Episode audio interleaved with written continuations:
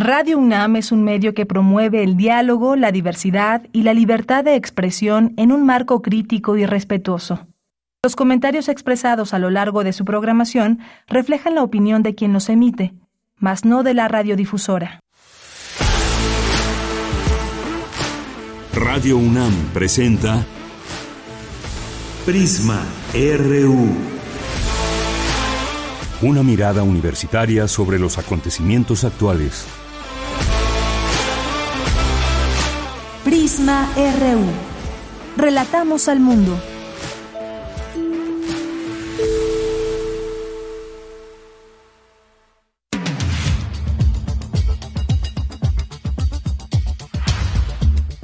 Buenas tardes, muchas gracias por acompañarnos aquí en Prisma RU. Están todas y todos invitados a escuchar este informativo. Es la una con tres minutos. Hoy, martes 28 de febrero, el último día de febrero. Mañana iniciaremos juntos y le damos la bienvenida a marzo, el mes de marzo. Y con mucha información, finalmente sí se quedará Tesla en México, no en Monterrey, pero sí en Santa Catarina, Nuevo León. En un momento en nuestro resumen le tendremos esta información y a detalle pues lo seguiremos platicando qué significa una inversión de este tamaño para para México y sobre todo el tipo de inversión y para lo que lo que es estos autos eléctricos que son el futuro del mundo.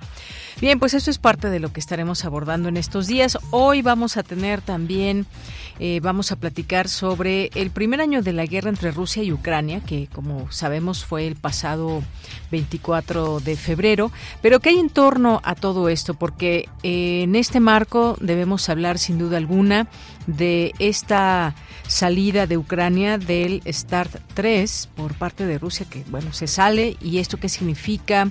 Hay distintas situaciones que se van dando en torno al análisis del armamento nuclear. Ya lo platicaremos hoy, ni más ni menos que con el doctor en historia profesor de la Facultad de Filosofía y Letras de la UNAM, el doctor Alberto Betancourt que lo tendremos aquí en este espacio para reflexionar sobre este tema. Vamos a tener también una invitación que les hacemos, ya saben, cursos, seminarios aquí en este espacio. Lo invitaremos al Seminario de Economía y Complejidad, el mercado eléctrico y la transición sostenible es un seminario que se llevará a cabo de el martes 7 al junio 20, martes 7 de junio al 20 de junio. Y el doctor Ricardo Mancilla, eh, quien es académico adscrito al programa de investigación de ciencia y tecnología del CEICH, que el CEICH es el Centro de Investigaciones Interdisciplinarias en Ciencias y Humanidades. Doctor Ricardo Mancilla estará aquí para invitarnos a este a este seminario. Vamos a tener también, fíjense que muchas personas que nos habían preguntado, o, incluso usted seguramente ahí en casa, que de pronto el pasaporte pues no lo tomaban en cuenta para hacer trámites en los bancos. Bueno, pues ahora ya se puede y vamos a tener una entrevista sobre este tema con el director general de oficinas de pasaportes, Carlos Candelaria. Así que no se la pierdan.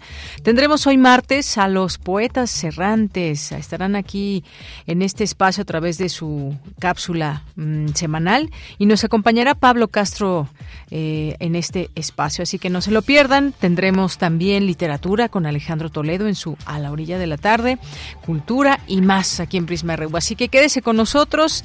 Es la una con cinco minutos. A nombre de todo el equipo soy de Yanira Morán y desde aquí relatamos al mundo.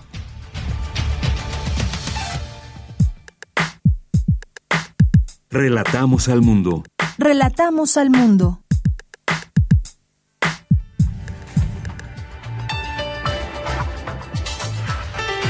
Y en resumen, en información universitaria, el Alzheimer es ya un reto de salud pública, señaló Dionisio Mid, presidente de Fundación UNAM, durante la entrega de la segunda edición del Premio Alzheimer 2021-2022 de la Fundación Moisés Itzkowicz y Fundación UNAM. Presenta eh, Rubén Ruiz Guerra, director del Centro de Investigaciones sobre América Latina y el Caribe, su tercer informe de actividades. Le tendremos aquí todos los detalles. Y especialistas nacionales e internacionales participan en el tercer ciclo internacional Una cita con la Biblioteca Nacional de México. Vivir la lectura, las bibliotecas como refugio de la palabra escrita. Para Guadalupe Valencia, coordinadora de humanidades, leer es uno de los placeres más grandes. A lo largo de 13 capítulos, la obra El cáncer del cáncer es el neoliberalismo en la oncología reflexiona acerca de los conceptos de salud en el mundo y el libre mercado. En la información nacional, el presidente Andrés Manuel López Obrador confirmó hoy que tras la llamada que sostuvo con el empresario Elon Musk, se dio un entendimiento que permitió que la planta ensambladora de automóviles eléctricos de Tesla llegue a Monterrey. Escuchemos. Platicamos ayer con el señor Elon Musk, el director de Tesla. Hay ya un entendimiento y se va a establecer la planta en Monterrey con una serie de compromisos para enfrentar el problema de la escasez de agua. Hay un primer compromiso que es el de el uso en todo el proceso de fabricación de automóviles eléctricos, la utilización de agua reciclada y de tratamiento del agua, incluso hasta para la pintura. Conoceremos los detalles de todo esto. Se habla de Monterrey, se habla de Santa Catarina, ya conoceremos los detalles, pero sobre todo había la preocupación del tema del agua. También, por supuesto, esperamos que haya un planteamiento muy claro sobre este tema. Y por su parte, el gobernador Samuel García agradeció al presidente Andrés Manuel López Obrador y a Elon Musk la confianza depositada en Nuevo León. Pues muy contentos Muchas gracias al presidente y gracias a Elon Musk por la confianza. Ahora sí, Nuevo León, a jalar el doble. La Confederación de Cámaras Industriales, la CONCAMIN, celebró el acuerdo entre el Gobierno de México y Tesla. Indicó que miles de familias mexicanas se verán beneficiadas ya que generará miles de empleos. Comunidades nahuas y defensores de derechos humanos comparten la decisión de la Secretaría de Economía de no otorgar más concesiones mineras en sus territorios. El Instituto Nacional Electoral aprobó utilizar 238 urnas electrónicas como parte de una prueba piloto con resultados vinculantes para las elecciones de Coahuila y el Estado de México. En la información internacional, en Irán, cientos de niñas han sido presuntamente envenenadas con gas en numerosas escuelas en las últimas semanas. Las autoridades que desestimaron inicialmente estos incidentes los describen ahora como ataques intencionados que afectan a unas 30 escuelas. Hoy en la UNAM, ¿qué hacer? ¿Qué escuchar? ¿Y a dónde ir? La librería de la Filmoteca de la UNAM está de regreso. Este espacio universitario pone a tu disposición libros, películas y artículos promocionales, todo referente a la cinematografía nacional e internacional. La librería de la Filmoteca de la UNAM reabre sus puertas y te espera de lunes a viernes, de 9 a 14.30 horas, en sus instalaciones ubicadas en Circuito Mario de la Cueva sin número, en Ciudad Universitaria. Para mayores informes consulta las redes sociales de la Filmoteca de la UNAM. one. Como parte de las actividades de la edición número 44 de la Feria Internacional del Libro del Palacio de Minería, se llevará a cabo la presentación de la revista Biblioteca Universitaria, ¿por qué leer y escribir en una revista académica? que contará con la participación de Estela Morales Campos, Rosa María Villarelo Reza e Irma Edith Ugalde García. Esta presentación es organizada por la Dirección General de Bibliotecas y Servicios Digitales de Información de la UNAM y se llevará a cabo hoy, en punto de las 16 horas, en el Auditorio 6 de la Filminería.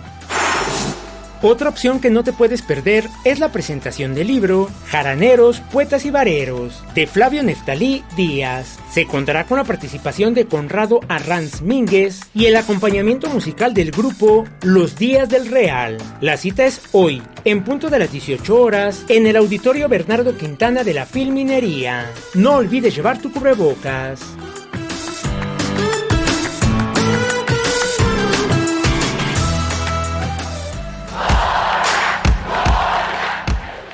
Campus RU.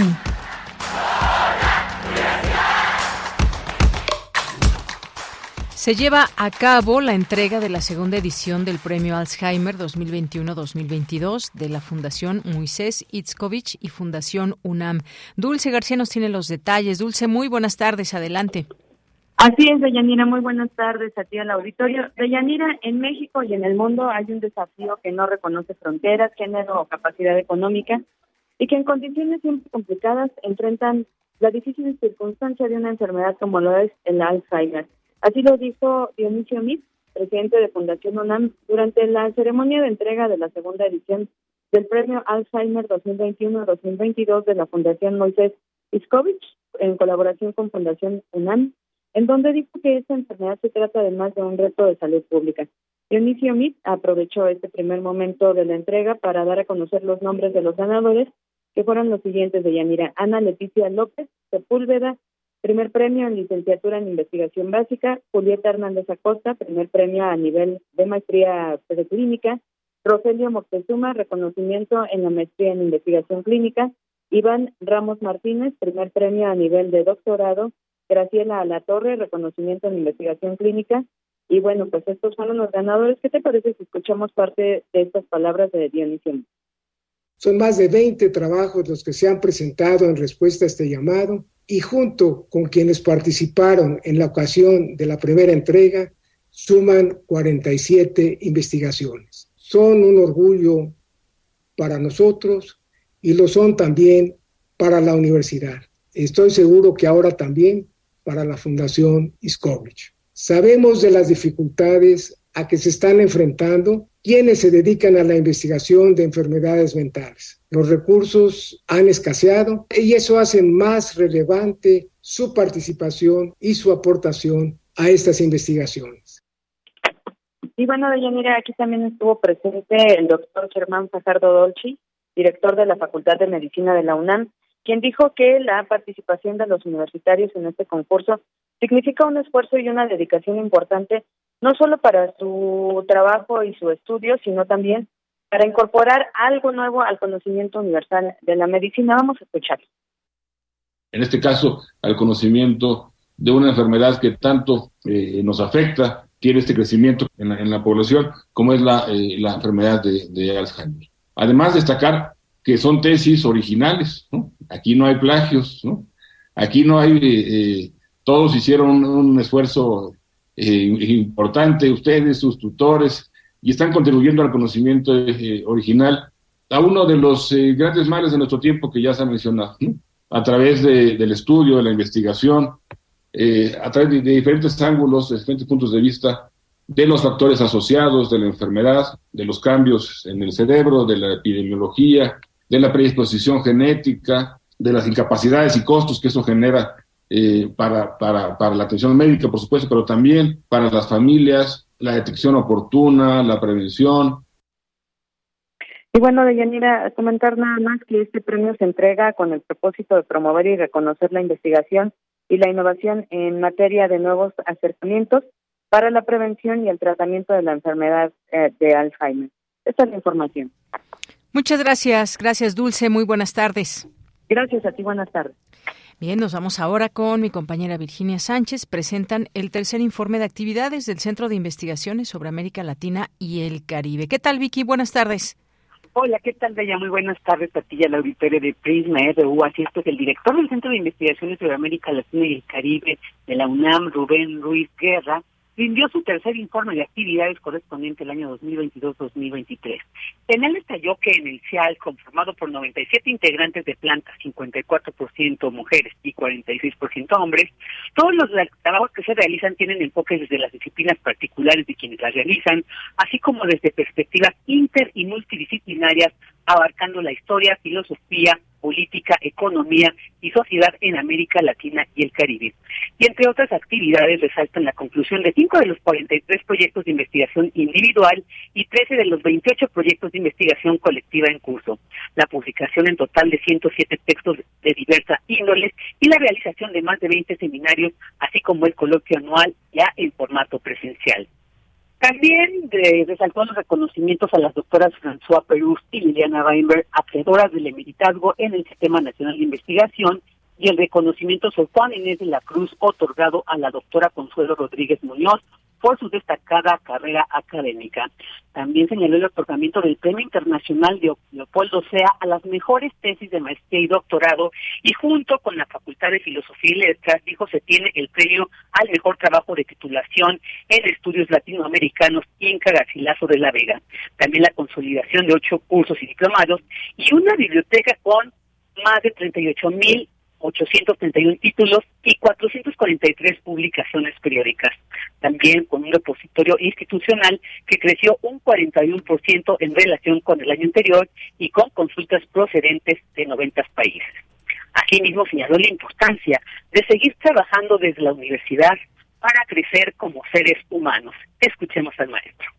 La presencialidad nos ha renovado aliento a la vez que nos ha obligado a repensar nuestro quehacer y repensarnos como comunidad. No ha sido fácil. Innovar a la vez que recuperar es particularmente complicado. Los avances, sin embargo, han valido la pena. En la mayor parte de los rubros hemos logrado más con menos. Nos hemos hecho ver y nos hemos hecho oír más y mejor. Nuestros recursos se han modernizado y fortalecido. Hemos renovado nuestras metas y nuestras formas de alcanzarlas. Nuestras oportunidades se han ampliado y nos reclaman mayores esfuerzos. La nuestra es una labor que nos invita y que nos exige. Debemos seguir trabajando para que nuestra universidad y nuestra comunidad cumplan adecuadamente sus responsabilidades. Debemos ser mejores para que todas y para que todos crezcamos como seres humanos. Por su parte, la coordinadora de Humanidades Guadalupe Valencia, encargada de comentar este informe, reconoció la importancia y lo positivo del balance del CIAL expresado en este y que demuestra el compromiso, entrega, creatividad y la generación y reproducción de conocimiento de la entidad. Y esto también lo reconoció en la presencia del centro en los medios de comunicación. Escuchémosla. Esta virtud del centro de estar siempre actualizado con la historia del presente de América Latina, pues hace que ustedes estén mucho en la radio y nosotros tengamos eh, la posibilidad de escuchar eh, opiniones muy fundamentadas, muy informadas y interpretaciones de gran valía para el público interesado en conocer qué es lo que está pasando en Perú, en Bolivia, en Ecuador o en cualquier otro lugar de América Latina, país de América Latina o el Caribe. Bueno, ella, pues este es el reporte sobre el tercer informe de actividades 2022-2023 del Centro de Investigaciones sobre América Latina y el Caribe de la UNAM, presentado por su titular, el maestro Rubén Ruiz Guerra. Bien, pues Vicky, muchas gracias y buenas tardes. Buenas tardes. Siempre importante conocer sobre estas investigaciones y dentro de este informe de actividades sobre estos temas de los cuales se hacen justamente todos estos trabajos académicos sobre América Latina y el Caribe. Bien, nos vamos ahora con Cindy Pérez Ramírez. Presentan el libro El cáncer del cáncer, el neoliberalismo en la oncología. Cuéntanos, Cindy, muy buenas tardes. Deyanira, muy buenas tardes. Es un gusto saludarte a ti y a todo el auditorio. A lo largo de 13 capítulos, el autor de la obra, el doctor Alfonso Dueñas González, subdirector de investigación básica del Instituto Nacional de Cancerología, centra su atención en la influencia del neoliberalismo en los sistemas de salud, el libre mercado y cómo se minimiza a los gobiernos y por ende a los ciudadanos al favorecer la propiedad privada. Escuchemos a Abelardo Meneses García, director general del Instituto Nacional de Cancerología, durante la presentación de este libro, El cáncer del cáncer, el neoliberalismo en la oncología. Un capítulo que para mí fue de los de mayor eh, interés es lo relacionado con la prevención y el diagnóstico temprano, ya que en este se puede hacer notar fácilmente el poco interés que han establecido la mayoría de los países en el mundo, sobre todo en estos temas en donde debe de haber una adecuada difusión y en la implementación de estos programas de prevención, de diagnóstico temprano y de tamizaje. En su intervención, la doctora Raquel Gerson, directora del Centro de Cáncer del Hospital ABC, dijo que el neoliberalismo promueve las inequidades, beneficiando a las clases dominantes. En el caso de México, es un hecho que la imposición del modelo mercantilizado de la salud, profundizado en las políticas neoliberales, promovió la desvinculación entre las comunidades los sistemas de salud en nuestro país. El derecho a la salud ha sido históricamente un logro, en realidad, de varias luchas a lo largo del tiempo, pero hasta la fecha aún no ha sido garantizado. De Yanira cabe señalar que el autor Alfonso Dueñas González, subdirector de investigación básica del Instituto Nacional de Cancerología, se perfila también como uno de los posibles candidatos a dirigir dicho instituto. Este es mi reporte. Gracias, Cindy. Muy buenas tardes. Muy buenas tardes. Bien, y antes de irme rápidamente con mi compañero Luis Fernando Jarillo, nos estaba escuchando Elsa Aguilar del CIALC y bueno, pues aquí también nos pide que eh, invitemos a las personas que vayan a acudir a la FIL de minería a que pues puedan encontrar estos títulos y puedan ser parte también de estas presentaciones. Una de ellas es En busca de la civilización latinoamericana de Hernán G.H. Taboada y Andrés Cosel, que son los compiladores, compiladores presentan Perla Valero, David Noria y Herman Taboada. Y esto es a las 4 de la tarde, este martes, en el Salón Filomeno Mata. Está también el libro Memoria Histórica de Lucha, octubre de 2019 en Ecuador, de Silvia Soriano, que es la coordinadora, y se presenta también el día de hoy a las 17 horas en el Auditorio 6. Las crónicas en la novela histórica del siglo XIX, la historia en la ficción de Begoña Pulido Herráez, que también se presenta a las, eh, a las 5 no, a ver, aquí eh, ya nos dice a las dos de la tarde. Eh, se presenta Diplomáticas Mexicanas, Patricia Galeana, eh, que es la coordinadora, y se presenta hoy a las 2 de la tarde también. Bueno, pues estos son algunos de los títulos que nos hace llegar Elsa Aguilar y que pueden conseguir ahí en la FIL de Minería. Continuamos ahora con Luis Fernando Jarillo. Comunidades nahuas y defensores de derechos humanos comparten la decisión de la Secretaría de Economía de no otorgar más concesiones mineras en sus territorios. Adelante, Luis. Muy buenas tardes. Muy buenas tardes, Deyanira, a ti y a todo el auditorio de Prisma RU. Las comunidades nahuas de Tecoltemi, de la Sierra Norte del Estado de Puebla y de la Unión de Comunidades y Ejidos en Defensa de la Tierra, del Agua y de la Vida se pronunciaron esta mañana para que el Poder Judicial resuelva ya el cumplimiento de una sentencia que evitará que se otorguen dos concesiones mineras que afectarían sus territorios, decisión que también suscribe la Secretaría de Economía y es que el 16 de febrero, pero de 2022, la primera sala de la Suprema Corte de Justicia de la, de la Nación ha resuelto el amparo conocido como el caso de la comunidad Nahua contra concesiones mineras y contra la ley minera.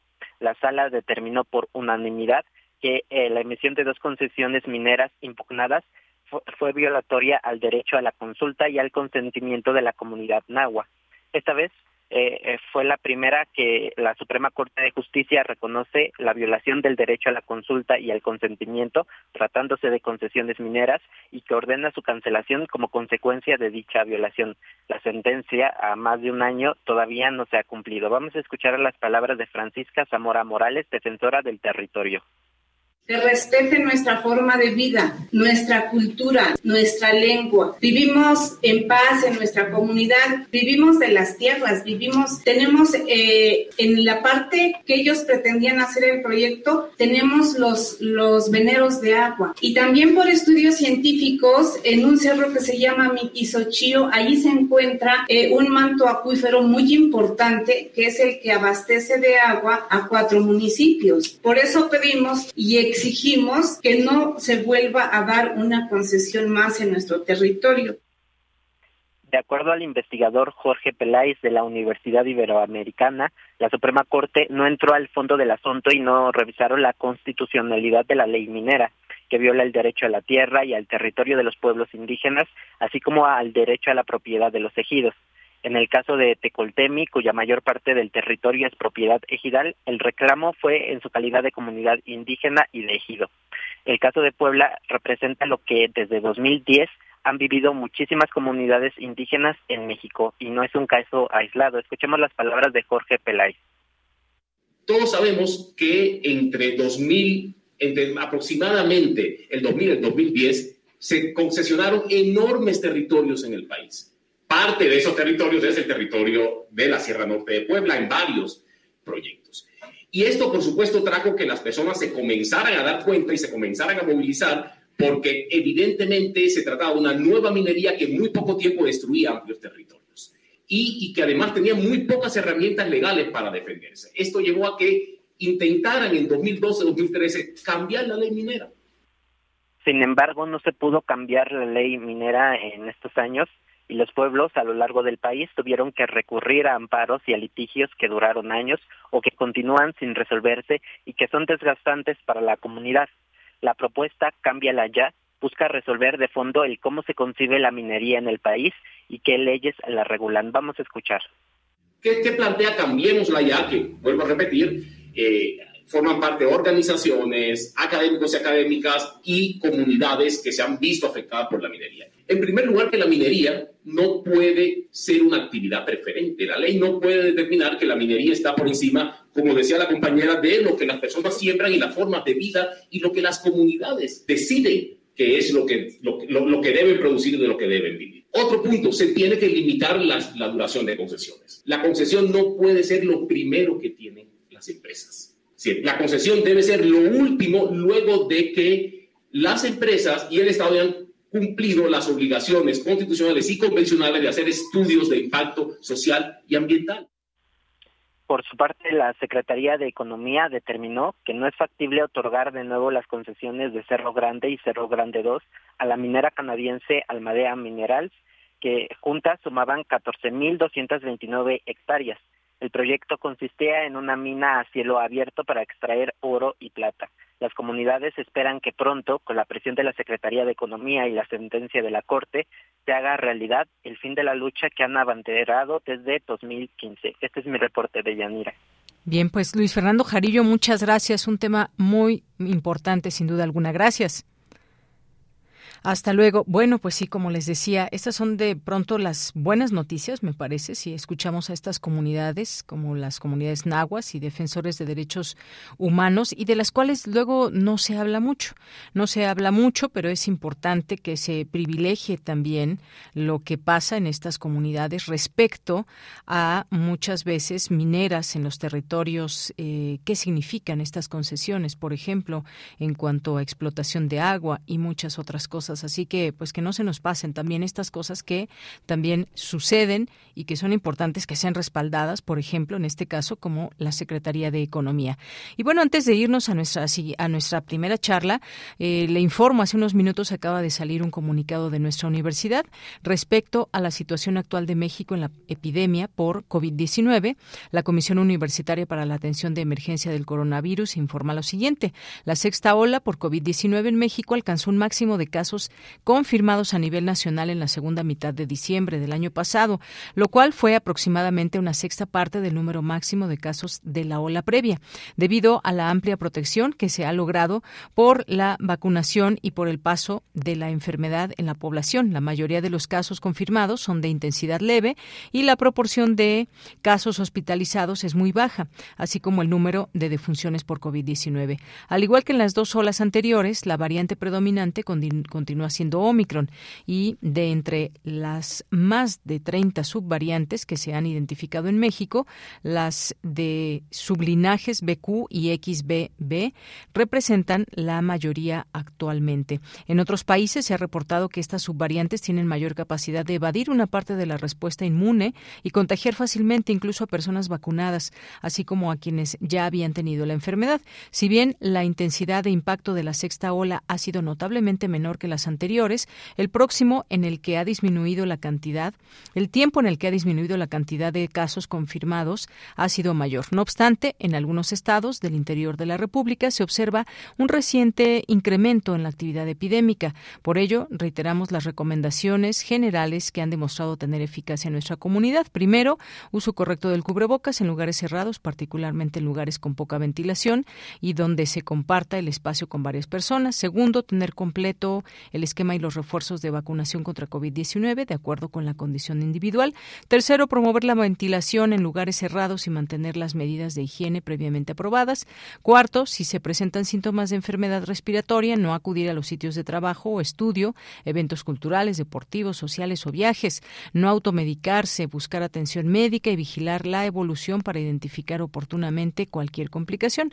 Atentamente firma la Comisión Universitaria para la Atención de la Emergencia del coronavirus. Continuamos. Prisma RU. Relatamos al mundo. Bien, decíamos que vamos a hablar en esta primera charla sobre el tema de Rusia y Ucrania y cómo este, este problema también genera problemas en el mundo. Y ahora cuando hablamos, por ejemplo, del tratado nuclear START 3, que pues ahora Rusia ya no lo va a atender como se quisiera o pues se tambalea este tratado, qué es lo que pasa desde Rusia, cuáles son las declaraciones que dice Estados Unidos y sobre todo cómo se ve el panorama internacional.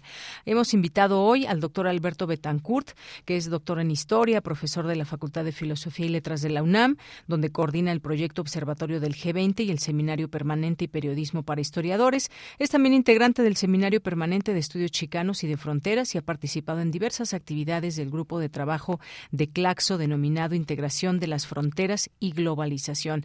¿Qué tal, Alberto? ¿Cómo estás? Muy buenas tardes. Qué gusto saludarte. Hola, Deyanira, buenas tardes, qué gusto saludarte a ti y a todos los amigos que hacen comunidad con Radio UNAM y específicamente con, el noticiero.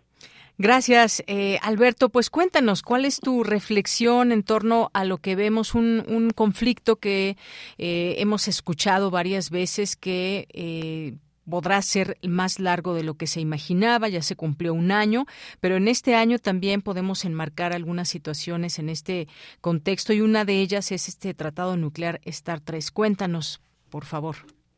Sí, pues mira, leía yo una nota de José Pardo Santayana, eh, publicada en el Instituto de Estudios Estratégicos de España, una nota muy minuciosa, hecha desde esta perspectiva de estos digamos, estudios militares sobre los conflictos, y él que hace, pues que escudriña con mucha atención la evolución de la guerra, usa una frase que a mí me parece muy apropiada y muy preocupante.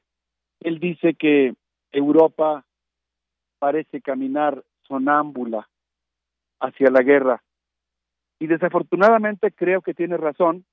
Estaba pues yo observando algunas de las declaraciones que se hicieron en el marco de la Conferencia de Seguridad de Múnich el pasado 17 de febrero y veía que ahí el presidente, el canciller de Alemania, Olaf Scholz, pues mostró la profunda mutación que ha sufrido su posición política desde el inicio de la guerra a la actualidad. Cuando empezó el conflicto, Olaf Scholz fue de los actores políticos relevantes que se empeñó por encontrar una salida negociada y pacífica con Rusia.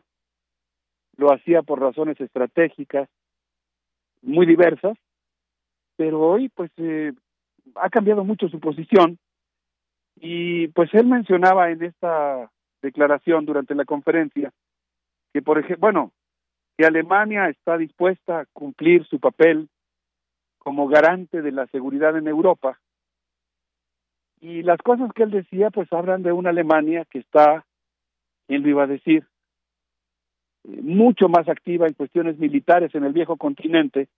Él, por ejemplo, señaló que Alemania está desplegando tropas militares en Lituania, en Eslovaquia y Polonia.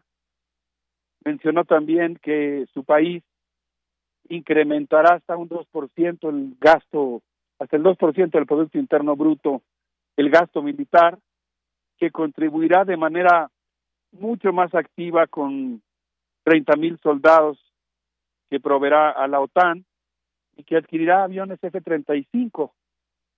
Eso significa que, pues en realidad la guerra se ha instalado en el corazón europeo y va mucho más allá de que simplemente se le estén proveyendo armas a Ucrania, sino que ahora ya tenemos un actor como es Alemania, desplegando tropas por el continente europeo, tropas que están de momento pues pensadas para defender las fronteras de los países que forman parte de la OTAN, pero pues esto nos habla de las enormes mutaciones que ha sufrido el conflicto a lo largo de este año y cómo se han ido incrementando sus riesgos.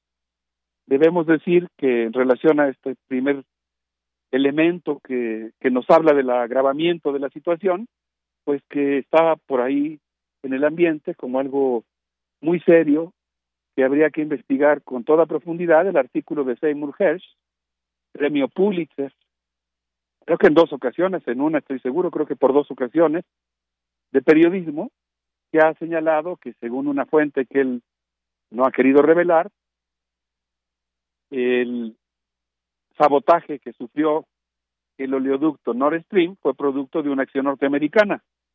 Si esto se confirmara, estamos hablando de algo extraordinariamente grave porque estamos hablando de un país que se atreve a dañar, hasta donde sabemos sin aviso, la infraestructura de un aliado de Alemania y que pues no solamente vuela los ductos, que no solamente dinamita eh, las tuberías, las arterias que hubieran permitido que Alemania se convirtiera en un redistribuidor de energía para 14 países de Europa, sino que también vuela la posibilidad de la paz. Esto sería una primera pincelada de varias cosas más que están ocurriendo en torno al conflicto y que nos obligan a estar no solamente muy atentos, sino muy activos en la construcción de una postura política que defienda la posibilidad y la urgencia de la paz de Yanet. Pues sí, eh, Alberto, situaciones que que realmente preocupan si lo vemos con esta mirada. No solamente son dos países, sino es todo un entorno, es el corazón de Europa y todas estas relaciones que de pronto mm, pueden venirse abajo, de pronto empiezan ahí a cambiar esto que mencionas de el armamento que se va eh, proveyendo hacia Ucrania, que es a final de cuentas una movilización de armamento muy importante. Sabemos que quien invade a Ucrania es Rusia, pero también eh, pues en esta en esta intervención qué papel juega la OTAN, qué papel juegan otros países y a un año ya echando la mirada y volteada hacia atrás, qué de bueno ha traído todo esto, pues creo que todo es negativo completamente y parecería ser desde una mirada tal vez muy ciudadana, Alberto, que, que de pronto están en su papel cada uno de estos países sin, sin ni siquiera mirar todas estas eh, consecuencias. Uno por una parte invade, sus razones tiene y las ha mencionado, y por otra, pues una respuesta no solamente de Ucrania, sino también de todos estos países que están apoyando, y lo menciono remarcadamente, con armamento. Y luego, pues hablando de armamento, toda esta parte nuclear que ahora pues también demos paso a ello, Alberto. Sí, Deyanira, eh, señalas un punto que es muy importante yo he estado leyendo los discursos que han pronunciado diferentes jefes de Estado en la conmemoración de este primer aniversario de esta desgracia que ha convertido en ruinas un país pluricultural, próspero, culto, eh, antiguo, como es Ucrania, en el que yo pienso que pues los, los jefes de Estado de Ucrania, desde luego de Rusia, que, que realizó una invasión condenable, pero también de la OTAN y de Estados Unidos, pues no han cumplido con su deber, que consiste en garantizar el bienestar de la población y desde luego la paz.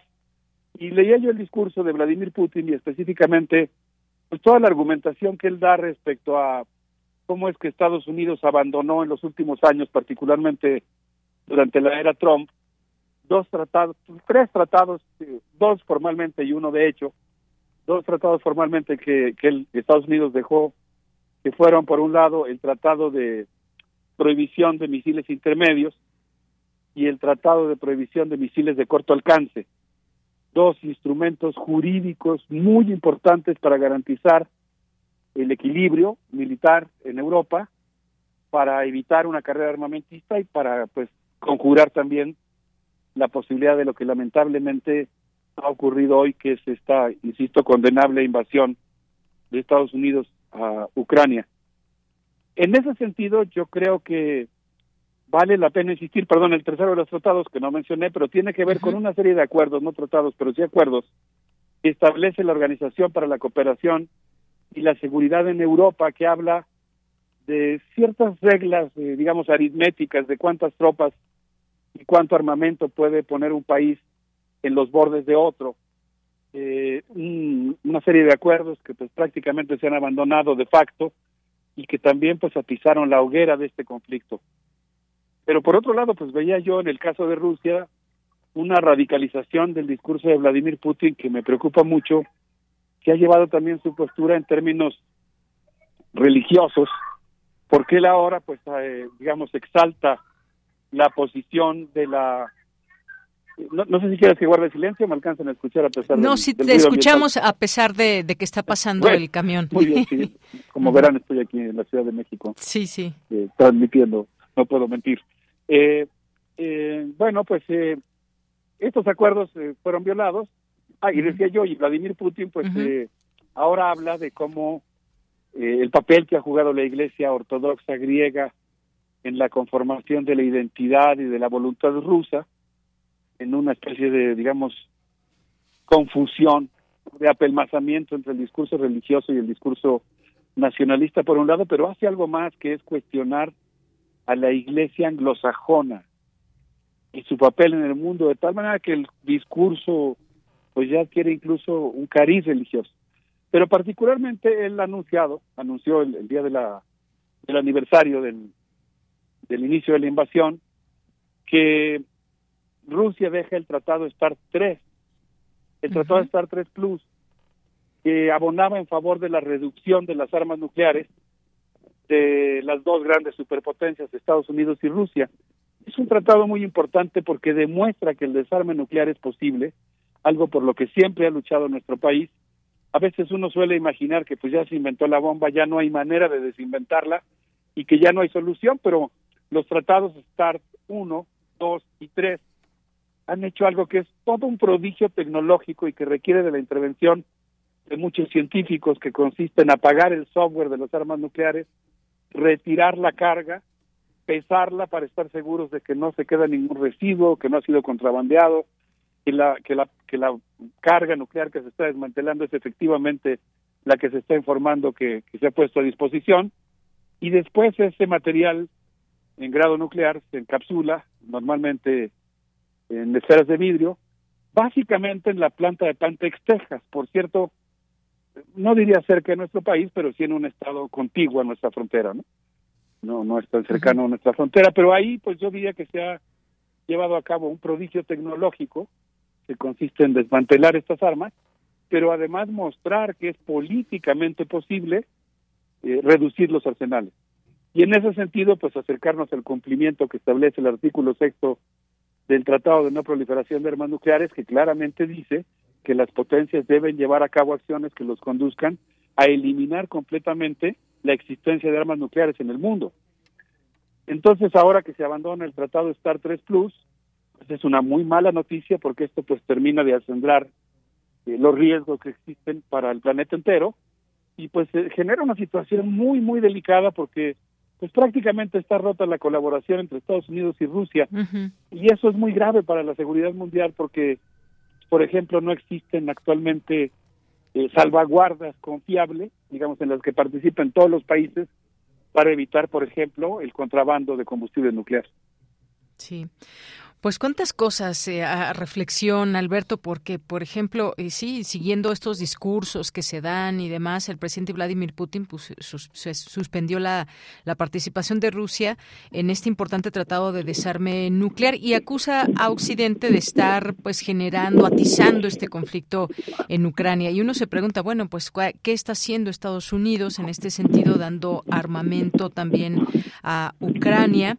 Y sobre todo también, a final de cuentas, lo que, pese a este anuncio que hizo Putin, la Cancillería rusa aseguró que Moscú mantendrá un enfoque responsable y seguirá respetando rigurosamente las limitaciones cuantitativas de las armas estratégicas ofensivas. Esto nos da un, poco una visión quizás un poco de luz en todo esto, pero a final de cuentas siempre ha estado esa amenaza ahí latente y creo que no es de eh, no hay mucho que pensar en la respuesta que tendría Vladimir Putin si vemos pues esta visita de Joe Biden a Ucrania, si vemos este armamento de Alemania que va hacia Ucrania y todas estas movilizaciones que están haciendo de apoyar completamente a, Ucrania, pues que iba a haber algún tipo de reacción por parte de Vladimir Putin, ¿no, Alberto? Sí, mira, yo pienso que pues es natural que uno como que esté tentado a tratar de hacer un balance de quién va ganando la guerra, hacia dónde se están inclinando las fuerzas. Y yo diría que quienes están ganando la guerra por el momento son, aunque parezca un eufemismo, los partidarios de la guerra en uno y otro bando. Hay un ascenso de fuerzas de derecha. Eh, en Estados Unidos, pues el trompismo y de alguna manera este extraño pacto que está haciendo Joe Biden con el complejo nuclear militar eh, estadounidense, en Europa con todos los gobiernos de ultraderecha que han ascendido al poder y en la propia Rusia que yo mencionaba que también ha habido un movimiento hacia el nacionalismo, eh, la digamos una postura religiosa particular dentro de la Iglesia Ortodoxa rusa que, que está exaltando el nacionalismo, que ve a Ucrania como si fuera Sodoma y Gomorra. Entonces este ascenso de la derecha pues explica en buena medida la digamos la posibilidad de la guerra. Pero en ese contexto yo quisiera mencionar que justamente eh, en, el, en el marco de la conferencia de Múnich ocurrió algo que a mí me parece verdaderamente insólito y es el hecho de que el canciller de la República Popular China, Wang Yi, sostuvo una reunión con eh, Vladimir Kuleva, que es el encargado de relaciones exteriores del gobierno de Ucrania, para tratar de explorar la posibilidad de instaurar una mesa de negociación de paz. Es un asunto muy importante porque a la semana siguiente eh, el canciller chino viajó a Moscú, sostuvo ahí una reunión con Vladimir Putin y con el presidente de la Duma, y en estos días, no sé si el día de hoy o mañana, va a recibir eh, al presidente de Bielorrusia en Beijing. De tal manera que a pesar de toda la histeria que introdujo la crisis del globo rojo, esta espectacularización del, del caso del globo, físicamente era de color blanco, yo aludo a él como el, el globo rojo porque fue construido por los medios como una amenaza comunista, a pesar de, de la manera en la que Estados Unidos se esforzó por construir mediáticamente la imagen de la amenaza china, pues hoy tenemos, eh, digamos, en el escenario, junto con todas las cosas preocupantes, una pequeña rendijita que abre la posibilidad de una negociación que eventualmente pudiera conducir eh, a un cese al fuego relativamente en el corto plazo, que pudiera dar paso a negociaciones. Y yo creo que es muy importante en, en el retrato que nosotros vamos haciendo de la, del proceso de la guerra, pues siempre estar hablando de esta pulsión de vida, de este respeto a la dignidad humana, de esta búsqueda de la racionalidad que pues yo creo que, también existe y que aunque esté a contracorriente, no, no hay que ser tampoco ingenuos, obviamente tiene en cierto sentido pocas probabilidades, pero está ahí como otro futuro posible al que yo creo que nuestro país le tendría que apostar. Claro, pues sí, hablar de esto, estos futuros posibles, como es tu sección ahí en primer movimiento, siempre importante, Alberto, porque a final de cuentas también la guerra es un negocio para algunos cuantos. Hay quien está, aunque no lo creamos ni lo digan públicamente, quien está a favor de, la, de una guerra por sus razones, ya sea políticas, expansionistas o lo que sea. Este nacionalismo del que nos hablas también, y, ya queremos que se hable de paz, que empiece esta palabra ser mella. Eh, esta pues eh, posibilidad de una mesa de negociación de paz, pues creo que es muy anhelada para mucha gente que está sufriendo todas las consecuencias de una guerra. Está el papel de China, que también por ahí mencionas, y también esta racionalidad de la que hablas. Realmente esta, esto que está pasando es eh, de eso, de un mundo globalizado, de un mundo que queremos que sea mejor, del lado de quién está la racionalidad en torno a ver este, este problema grande que está entre dos naciones, pero que en realidad es entre otras tantas naciones que apoyan o no una u otra postura. Pues hasta aquí lo dejamos y seguramente un tema que nos permitirá eh, seguir avanzando en, en la cuestión de reflexión y en lo que puede venir para este conflicto, porque tarde que temprano tendrá que terminar este conflicto, Alberto. Sí, y quizá valga la pena simplemente decir que yo creo que América Latina puede jugar un papel muy importante en acercar la paz, como lo demuestra, por ejemplo, la reticencia que mostró el presidente Lula ahora que viajó a Washington. el presidente Biden quería que se sumara las sanciones contra Rusia, que son sanciones unilaterales de momento, no aprobadas por la ONU, y el presidente Lula dijo que él estaba más bien en favor de formar un club de la paz Así que yo creo que nuestro continente y nuestra región pueden hacer contribuciones muy importantes en ese sentido. Claro, Club de la Paz y no un Club de la Guerra o tomar posturas que puedan hacer enojar a unos o a otros cuando pues desde América Latina pueden surgir eso, quizás ideas eh, en beneficio de las personas en el mundo, aunque sea un conflicto que está eh, lejano en cuanto a distancia, pero muy cercano en cuanto a muchas situaciones que también pegan, le pega mundo esta guerra. Muchas gracias, Alberto. Muchas gracias a ti, Deyanira. Un abrazo. Un abrazo. Muchas gracias al doctor Alberto Betancourt, doctor en Historia, profesor de la Facultad de Filosofía y Letras de la UNAM y, bueno, pues que lleva a cabo la coordinación de distintos proyectos y sobre todo ese tema también de la integración de las fronteras y globalización. Continuamos. Prisma RU. Relatamos al mundo. Continuamos y ya está en la línea telefónica el doctor Ricardo Mancilla, quien es académico adscrito al programa de investigación de ciencia y tecnología del Centro de Investigaciones Interdisciplinarias en Ciencias y Humanidades, el CEICH. Doctor Ricardo Mancilla, muy buenas tardes, bienvenido. Muy buenas tardes, gracias por la invitación. Gracias a usted por aceptar. Pues platíquenos sobre este, eh, platíquenos e invítenos a este seminario de economía y complejidad, el mercado eléctrico y la transición sostenible. Bueno, el Seminario de Economía y Complejidad es una iniciativa eh, que iniciamos en el CEICH, en el Centro de Investigaciones Interdisciplinarias, hace ya 12 años. Y la intención era lograr un espacio de análisis interdisciplinario de los problemas económicos a la luz de la teoría de los sistemas complejos. Entonces, semestre tras semestre, nosotros elegimos un tema de interés invitamos especialistas en las diferentes ramas del problema que nos interesa. Por ejemplo, el año pasado fue un, el primer semestre se lo dedicamos a la polarización política vista desde la teoría de los sistemas complejos y este año, en el primer semestre, lo vamos a dedicar al mercado eléctrico y la transición sostenible. Aquí lo que pretendemos es, eh, pues, tratar de encontrar de nuevo eh, un ámbito común para ver este importantísimo problema del mercado eléctrico y la, transición, cómo transitar de energías sucias a energías limpias, pues eh, ver esto desde la teoría de los sistemas complejos.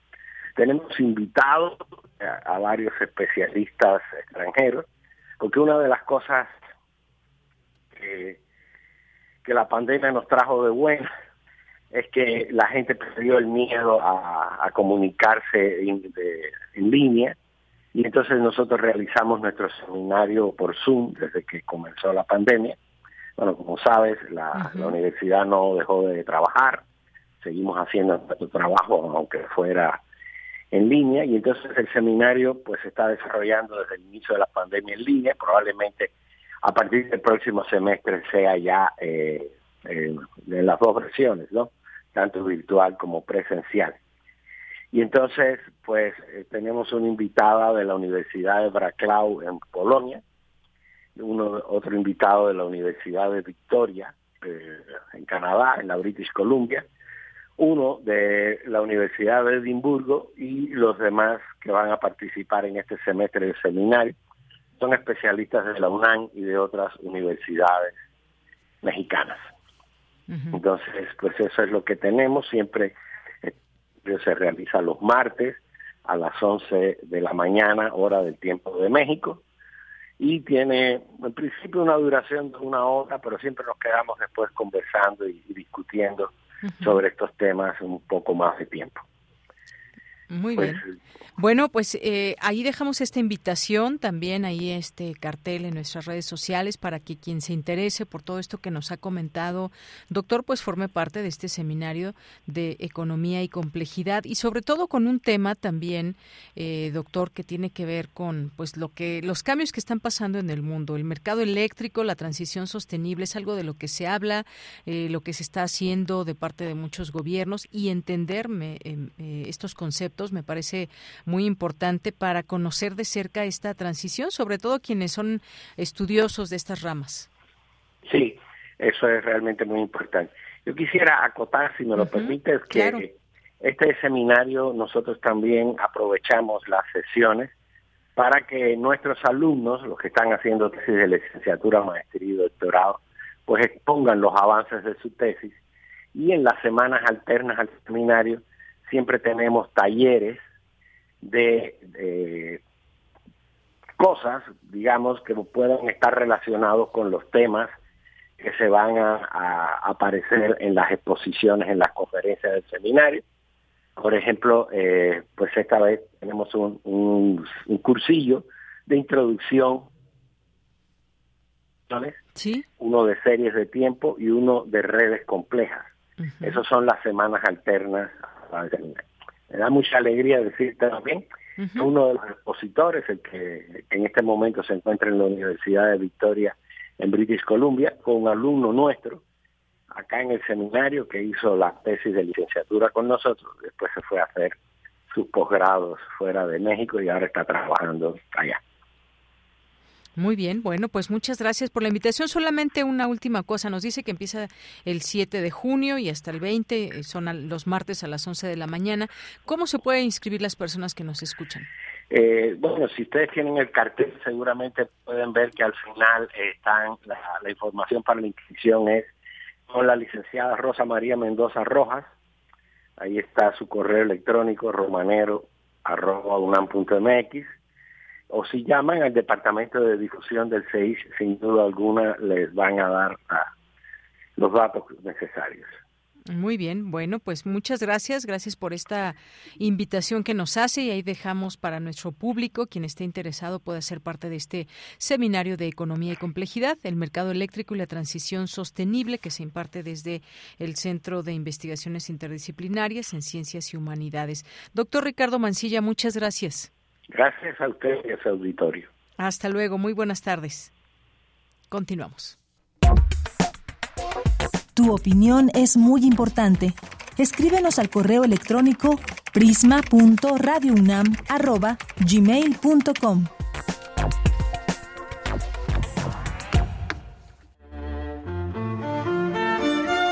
Hola, ¿qué tal amigos de Prisma RU? Mi nombre es Shirven Escalona. Soy contrabajista de lo que es con la Carlos Chávez y los estoy invitando este martes 28 a las 8 de la noche ahí en Roma 33, ahí por la UAM, cerca de Metro Sevilla, que escuchen nuestra titulación. Va a ser un programa muy interesante. Vamos a tocar guac, vamos a tocar botticini, vamos a tocar un contratango de Héctor Infanzón, algo contemporáneo junto con compañeros Montilvino y les tenemos una sorpresa muy especial para nuestra última relita que les vamos a preparar. Va a estar muy padre, espero que puedan acompañarnos. Muchas gracias.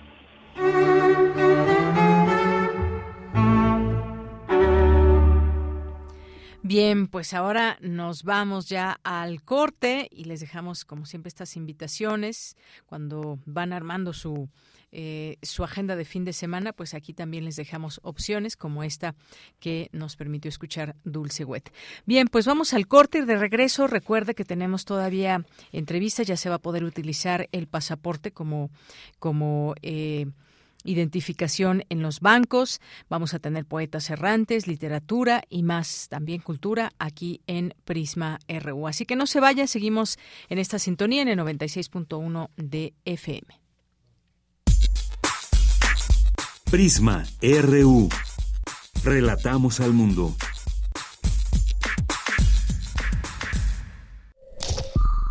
Es muy tedioso hacer siempre lo mismo. No dejes que el aburrimiento apague tu imaginación. Escucha Escaparate 961 con los eventos culturales del momento. Viernes a las 15:15 horas por Radio UNAM. Entretenimiento y cultura. Radio UNAM. Experiencia sonora. Durante más de 30 años, nuestra INE ha estado en buenas manos. Cada profesional se ha capacitado, estudiado y trabajado para proteger nuestras elecciones y nuestros datos personales. Y así podamos contar con una credencial oficial, segura, moderna y a prueba de fraudes. Que además de garantizar nuestro voto libre, nos identifica como mexicanas y mexicanos. Está en nuestras manos cuidar lo que hoy tenemos. El voto libre no se toca. Mi INE es valioso porque nos identifica y nos une. Claro, en la fiesta te metes lo que sea para pasarla bien, pero en realidad, ¿sabes qué te estás metiendo? Muchas drogas químicas son elaboradas con ácido muriático, sosa cáustica y reticida. Ahora el narco añade fentanilo para engancharte desde la primera vez. El fentanilo mata. Es 50 veces más potente que la heroína. 200 personas mueren al día por su consumo. No te arriesgues. No estás solo. Si necesitas ayuda, llama a la línea de la vida, 800-911-2000. Secretaría de Gobernación, Gobierno de México. Nadie nos puede imponer el lenguaje no sexista e incluyente, pero tampoco nos lo puede nadie prohibir. Entonces no imponemos, pero no nos dejamos que nos prohíban, que nos expresemos. Es una propuesta revoltosa, es una propuesta rebelde. Seguimos construyendo igualdad e iniciamos nuestra onceava temporada. Sintonízanos este miércoles a las 10 de la mañana. Tenemos como invitadas a Hortensia Moreno y Modesta García del Centro de Investigaciones y Estudios de Género de la UNAM, que nos hablan del Antimanual de la Lengua Española para un lenguaje no sexista. Escuchar y escucharnos. Construyendo igualdad. Onceava temporada.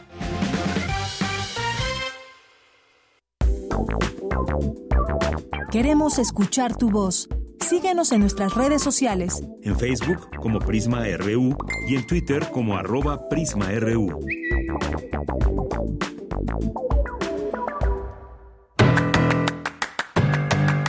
Mañana en la UNAM, ¿qué hacer? ¿Qué escuchar? ¿Y a dónde ir?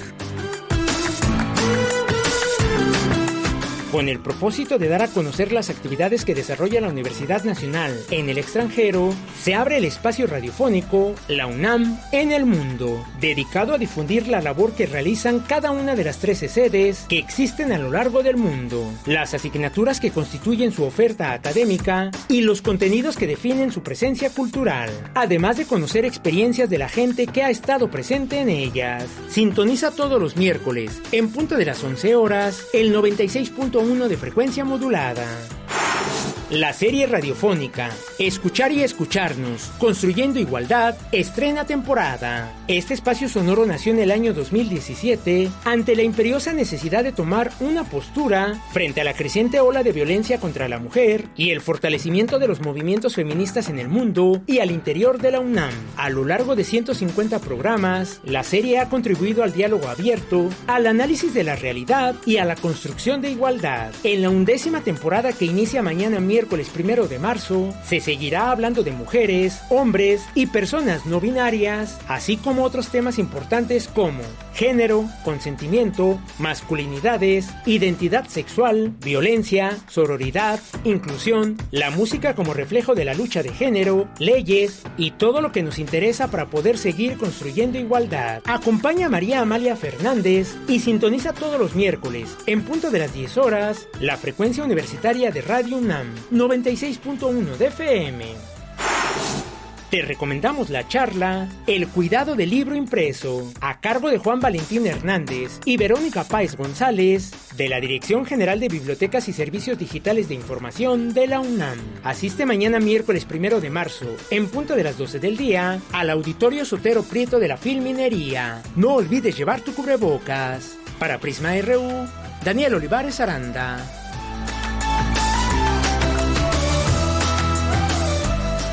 Bien, pues estamos de regreso. Muchas gracias por su atención aquí en este espacio. 96.1 es nuestra frecuencia. Nos escuchan también por www.radio.unam.mx y gracias aquí a las personas que nos escriben por las redes sociales.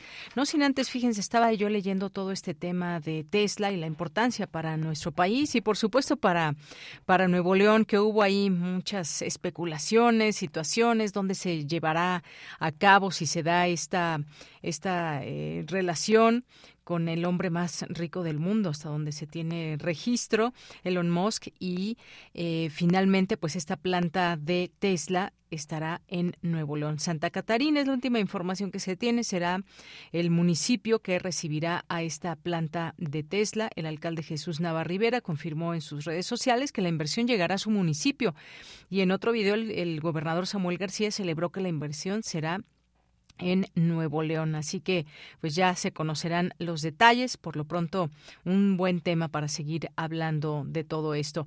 Y fíjense, el tema de COVID-19, que hoy por la mañana, ahí en la mañanera, el doctor López Gatel estuvo presente y habló sobre este tema. Dijo que dejó de ser causante de enfermedad grave a tres años del primer caso en México, lo cual nos da mucho gusto, pero sobre todo también que nos sigamos protegiendo, porque también desafortunadamente se seguirán las muertes. Estas son las previsiones no solamente de México, sino en el mundo en un grado mucho menor, mucho más bajo, pero hay que seguirse cuidando si no queremos enfermar. Y bueno, pues entre otras cosas, fíjense que todo este asunto de la marcha y de la parte política que también entra en todo esto, vemos ahí por una parte lo que pasó ayer en la mañanera, donde el presidente exhibe algunas de estas caras participantes en la marcha, que sí son mapaches electorales, en fin, sí fueron participantes que varios de ellos no tienen, bueno, pues más bien son personajes que enturbian un movimiento social en todo caso, ¿no? Y por otra parte, pues la respuesta también que dan algunos de los personajes y la ciudadanía donde queda es lo que uno se pregunta. Y fíjense nada más aquí el, en estas notas, el PAN y Morena se confrontan con, con demandas y estas son las acusaciones. En vez de que estén proponiendo tanto, tanto de un partido como de otros soluciones a los distintos y tantos problemas que tiene que tiene nuestro país, bueno, pues se demandan, se acusan entre otras cosas de narcotráfico, que sin las campañas de Morena, que si García Luna eh, eh, tiene que, eh, bueno, no, no, solamente pagar ya con todo esto que está pasando en Estados Unidos, sino qué pasa con el Partido Acción Nacional. En fin, una serie de situaciones. Mario Delgado exige al INE quitar registro del PAN por presunta complicidad con García Luna. Y saben que estas demandas que se hacen unos y otros partidos, ¿dónde van a terminar? Pues finalmente no va a pasar absolutamente nada. Y hay quien sigue siendo política, miren, política y, más, ¿no? Como Ricardo Monreal, que se reunió con el ingeniero Cuauhtémoc Cárdenas, eh, se reúnen la República nos necesita, dice el senador, estos dos personajes de una larga trayectoria política, em, en la política y en la izquierda mexicana también, y que han sido compañeros de partido un par de ocasiones. Y en la foto vemos a un sonriente, esa foto que yo estoy viendo de Reporte Índigo, eh, un Ricardo Monreal muy sonriente, contra un ingeniero Cuauhtémoc Cárdenas que ni siquiera dejó asomar una leve sonrisa. Bueno, pues ahí. Y además, miren, y discúlpenme ustedes, yo sé que no es ni el perfil de estar hablando de ciertos personajes, pero les voy a justificar por qué. Laura Bozo dará conferencia por el Día de la Mujer en Fresnillo. Lo comento por lo siguiente, en Fresnillo, Zacatecas. La invitó eh, el eh, Monreal, también hablando de los Monreales, Saúl Monreal Ávila, que es el presidente municipal de Fresnillo, y luego otro Monreal es, eh, es gobernador de Zacatecas, y otro Monreal fue ya eh, gobernador de Zacatecas, que es el senador actualmente Ricardo Monreal, y bueno, pues invitan a este personaje a dar una conferencia sobre eh, el Día de la Mujer allá en Fresnillo. Pues así las cosas más o menos en el en el tema nacional y también con esto con esta nacional ya me despido de esta sección eh, nacional INE pues echa abajo la reforma para extender el mandato de Alejandro Moreno Alito. Bueno, pues son de las cosas, me parece, positivas también que se deben hacer desde el INE con todas las piezas que tienen para llevarlo a cabo. El Consejo General del Instituto Nacional Electoral invalidó las reformas que realizó el Partido Revolucionario Institucional para perfilar una extensión del mandato de su presidente Alejandro Moreno. Bueno, por ahí dicen que ya ni en el PRI lo quieren y se quería ahí pasar otros años. Bueno, pues nos vamos ahora a los saludos aquí a, al público que nos está escuchando. Jorge Fra nos dice, eh, no, la Nostradamus de los Balcanes eh, predijo que en 2023 habrá una explosión nuclear, así como la profetizó caída de las Torres Gemelas. Bueno, no, no podemos creer en estas informaciones que no tienen un sustento, digamos, científico-social y demás. Muchas gracias por compartirlo, pero no, no caigamos en ello. Muchas gracias. Jorge Morán Guzmán, propongo hablar en el programa sobre la teoría del caos y la complejidad. Sí, un interesante tema, Jorge. Gracias. Rosario Durán nos dice, imagino que los fabricantes de armas se frotan las manos por las ganancias.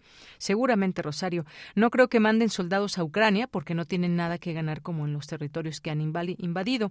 Solo invertir en armas y ya después les presentarán la factura. Efectivamente, Rosario, así funciona todo esto. Hay países como Estados Unidos, como eh, Alemania, que pues recibirán mucho dinero a costa de la guerra. Gracias también aquí a Mario Navarrete. Muchas gracias también a Jorge, buen martes para todos, nos dice por aquí, también José, José Pers, muchas gracias. Eh, Mario Navarrete me ofrece mucha claridad de entrevista hoy en Prisma RU del maestro Alberto Betancourt. Muchas gracias, pues sí, a todos siempre nos esclarece la, la, mente. Muchas gracias Mario por el comentario. Sinue Vega, también muchos saludos a nuestras amigas y amigos de Fundación UNAM, a David Castillo Pérez, muchas gracias también, al doctor Mauricio Rodríguez, le mandamos muchos saludos hoy, eh, hoy su programa también aquí, aquí en Radio UNAM. Eh, Rosario Durán, lo interesante es si se detienen las mineras hasta la solución o continúan con las invasiones de territorio.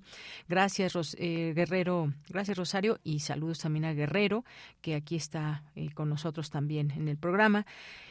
acompañando el programa. Carmen Valencia, muchas gracias. Y también David Castillo Pérez, aquí presente y feliz martes para todas y todos. Lisa Herrejón, también muchos saludos. Nabor Garrido y a todas las personas que se sumen en esta transmisión. Muchas gracias y le seguimos leyendo. Continuamos. Prisma RU. Relatamos al mundo. Bien, nos vamos ahora a este siguiente tema, que siempre es importante hablar de todo ello, porque seguramente les ha pasado que en algún momento llevan su pasaporte porque extraviaron el INE y demás, y en los bancos pues no les hacen válido todo este asunto de la identificación. Y bueno, pues ya a partir de mañana hay un importante acuerdo, convenio que se hace y que pues queremos destacar con todas y todos ustedes. Nos pareció muy importante para que lo puedan escuchar y tiene que ver con eh, justamente eh, la Secretaría de Relaciones Exteriores y el Banco de México firman convenio para la aceptación de matrículas consulares y pasaportes en bancos. Y para ello hemos invitado, ya está en la línea telefónica, Carlos Candelaria, que es director general de oficinas de pasaportes. ¿Qué tal, Carlos? Muy buenas tardes, director. Muy, muy amable, muy buenas tardes a ti y a todo tu auditorio. Bien, pues cuéntenos, por favor, de, qué trata exactamente este convenio. Sí, mira, efectivamente a partir de mañana eh, diversos bancos paulatinamente estarán ya aceptando a través de Banjico eh, el pasaporte eh, del mexicano conforme al convenio que se firmó con el canciller San Marcelo Ebrard en días pasados. Eh, ¿Cuáles son los grandes beneficios de este convenio? Bueno, pues que los bancos podrán aceptar el pasaporte mexicano como una identificación, eh, identificación oficial como tal, a fin de poder hacer todos los trámites bancarios, ¿no? Como las cuentas, eh, eh, en fin, todos los trámites que se hacen en, en los bancos. Importante también que la matrícula consular, bueno, también será aceptada como, como identificación. Decirte que este intercambio de información no contempla la información del usuario como tal, toda su información por cuestión de datos personales, cuidamos mucho los datos personales. ¿Cómo es? Simple y sencillamente es un convenio en el cual se realiza a través de, le llamamos nosotros, eh, un convenio binario. Cuando el banco quiere una identificación, verificar la verificación del pasaporte, la Cancillería le va a decir si es Carlos Candelaria o no es Carlos Candelaria, sin mayores datos personales, por la protección de los datos. Entonces, con eso da la tranquilidad a los usuarios que no, los bancos no van a tener toda la información de los usuarios, simple y sencillamente es la garantía de, de la identificación como tal, que es el pasaporte mexicano. Muy importante sin duda todo esto porque siempre nos preocupan los datos personales, pero como queda aquí que usted bien nos comenta, se validará esta información sin compartir estos datos con las instituciones bancarias. Así que por ese lado, digamos que podemos estar tranquilos. En esta, em, en este tema, pues bueno, también eh, todo esto se verificará en línea, en tiempo real, de manera segura. Algo que también luego preocupa es cuánto tiempo se va a tardar para que verifiquen y demás. Es, es al momento ¿verdad?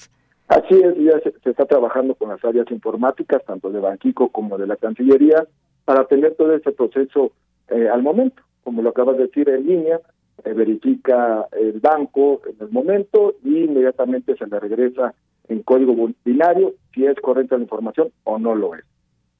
Bien, además el, el, pasaporte siempre un documento importante que también pasa por un proceso y hay algunas personas que en algún momento antes de esta de este convenio pues decían por qué no nos hacen válido cuando es también un documento oficial donde se tiene fotografía, donde decía yo ya se pasó por un proceso, pero ahora pues ya justamente yo creo que parte de esta necesidad es que se tiene ya en este convenio. Así es, precisamente eh, no lo recibían los bancos porque no tenían este tipo de de conexión con nuestra base de datos. Hoy lo van a tener y eso es lo que da la facilidad de poder eh, accesar a la base de datos y poder verificar que ese documento es este es real. Además recordarás que el año pasado eh, el canciller Marcelo Ebrard dio a conocer el nuevo pasaporte mexicano, que es el pasaporte electrónico, que tiene diversas medidas de seguridad, como un chip electrónico que contiene toda la la información del portador del pasaporte y una hoja de, policarbonato. Cambiamos la hoja anterior que recordarás tenía como una calcomanía y estaba muy endeble a los usuarios se les hacía eh, así de que se podía romper muy fácilmente, ¿no?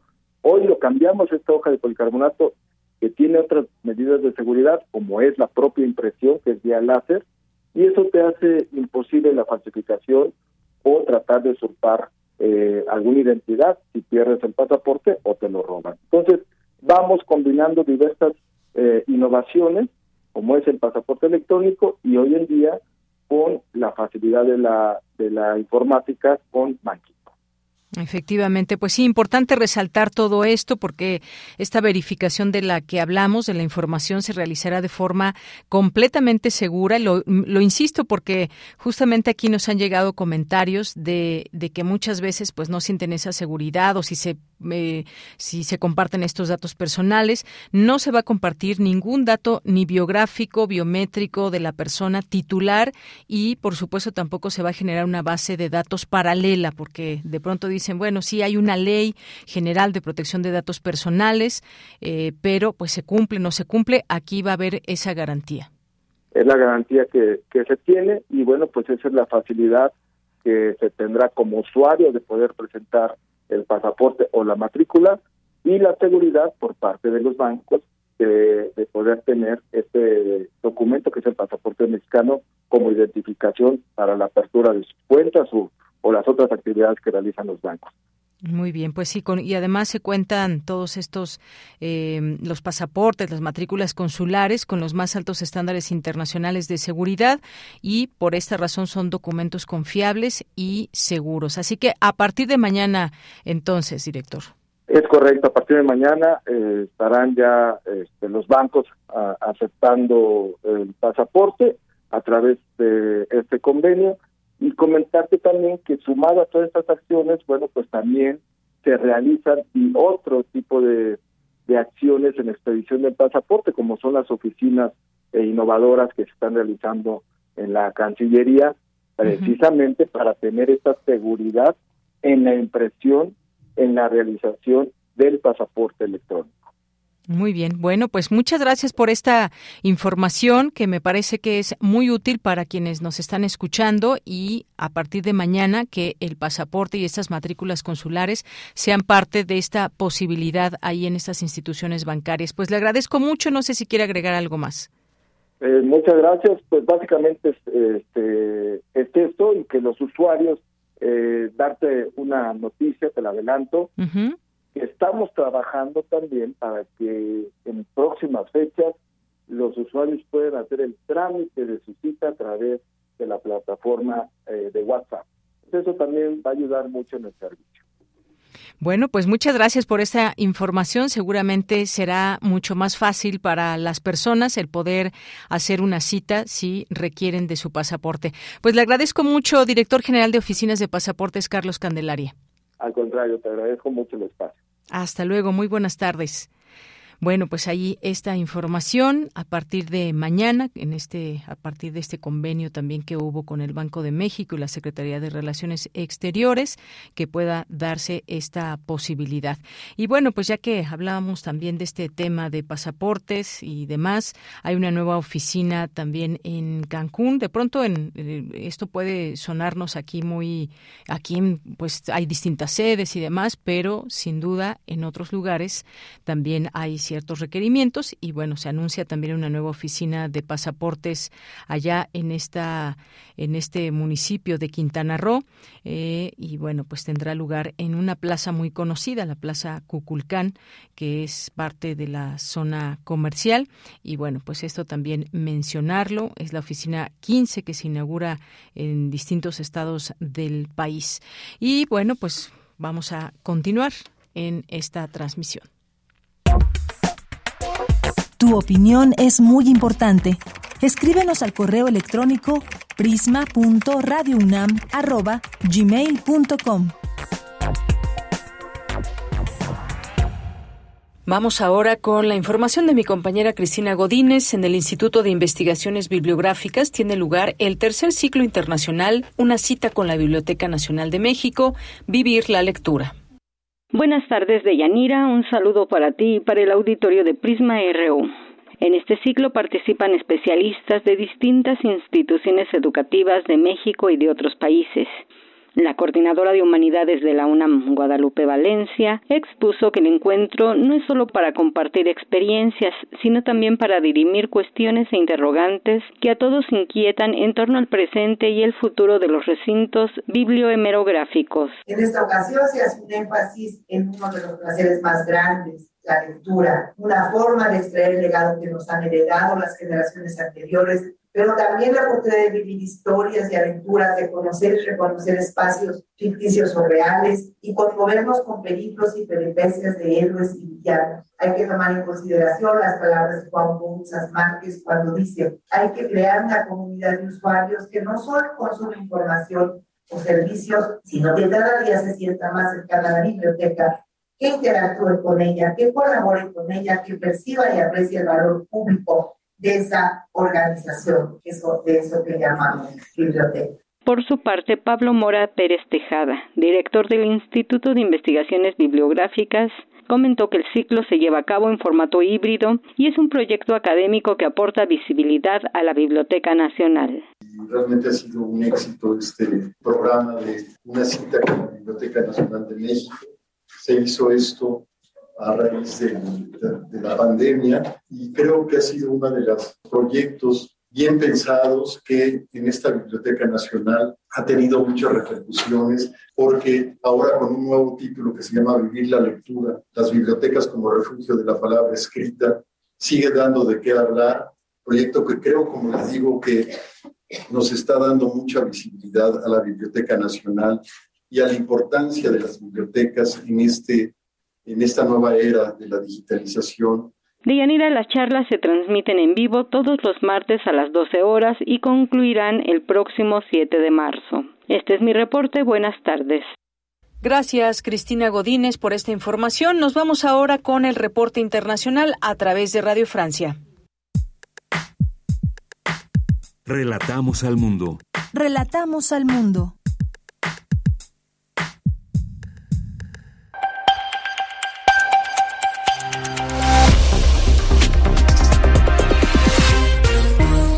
Bienvenidos a este flash informativo de Radio Francia Internacional con Pilar Pérez en los controles. Hoy es martes 28 de febrero y así comenzamos. Andreina Flores. La Fuerza Armada ucraniana confirma que la situación es extremadamente tensa en la ciudad de Bakhmut y sus alrededores, eh, que se han convertido en el epicentro de los combates en el este del país. Incluso el mismo presidente Zelensky reconoce las dificultades militares eh, frente al grupo prorruso Wagner. La situación en Bakhmut se vuelve cada vez más difícil. El enemigo está constantemente destruyendo todo lo que puede usarse para proteger nuestras posiciones, decía Zelensky, quien anunció también la destitución del jefe militar de la zona. Un dron se estrelló este martes cerca de un pueblo en la región de Moscú, informó el gobernador local Andrei Boroviov, quien añadió que probablemente tenía como objetivo una infraestructura civil en medio del temor a ataques ucranianos en Rusia. No hay víctimas ni daños sobre el terreno. En Finlandia, el Parlamento inicia hoy la discusión de la ley de adhesión a la OTAN, aunque todavía tiene que convencer a dos países que se oponen, Turquía y Hungría. Esta discusión coincide con una visita oficial del jefe de la OTAN a Helsinki, Jens Stoltenberg. El presidente bielorruso Alexander Lukashenko aterrizó hoy en China para una visita oficial de tres días y uno de los temas a discutir será por supuesto la guerra en Ucrania, donde Bielorrusia apoya abiertamente a Moscú y China acaba de proponer su plan de paz. Lukashenko afirma que hoy en día ningún asunto en el mundo puede resolverse sin China. El presidente de la Federación Francesa de Fútbol, Noël Le Graé, renunció hoy a su cargo luego de ser acusado de acoso sexual y psicológico. Una investigación gubernamental señala un comportamiento inapropiado hacia las mujeres por parte de Le Graé, en especial a través de mensajes de texto de carácter claramente sexual. Y anoche en París, Argentina se llevó tres de los premios The Best que entregó la FIFA. Lionel Scaloni, mejor director técnico, Emiliano Dibú Martínez como mejor arquero y como ya se esperaba, Lionel Messi como mejor jugador.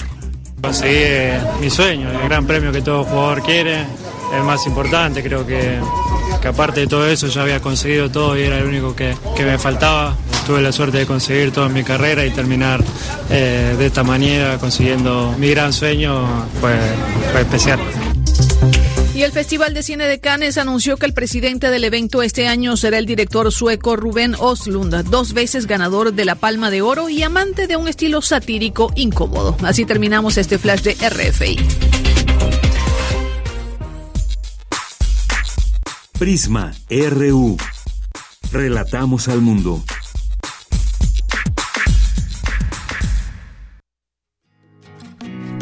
Poeta soy, errando voy, buscando el sonido que dejó tu voz, mi corazón,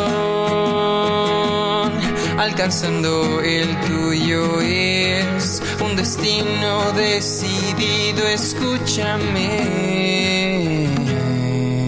Poetas errantes. Es martes de Poetas Errantes, así que entramos en esta sección y hoy nos acompaña Pablo Castro, a quien le doy la más cordial bienvenida, como siempre que nos encontramos al aire en Prisma RU. ¿Cómo estás, Pablo? Muy buenas tardes. Hola, Deyanira. Muy bien, muchísimas gracias.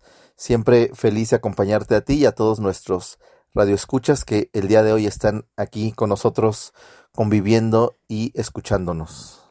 Pablo, pues cuéntanos que vamos a escuchar el día de hoy aquí en Poetas Errantes, la cápsula. Fíjate que pues el tema de las drogas siempre vigente, siempre importante, seguir hablando de ello, ya sea en campañas, de manera informativa, desde casa, con los pequeños. Pero cuéntame, ¿qué perfil le dieron a esta, a esta cápsula? A esta cápsula le pusimos de nombre También pasa así. Y bueno, contesta un poquito la pregunta de qué perfil le dimos.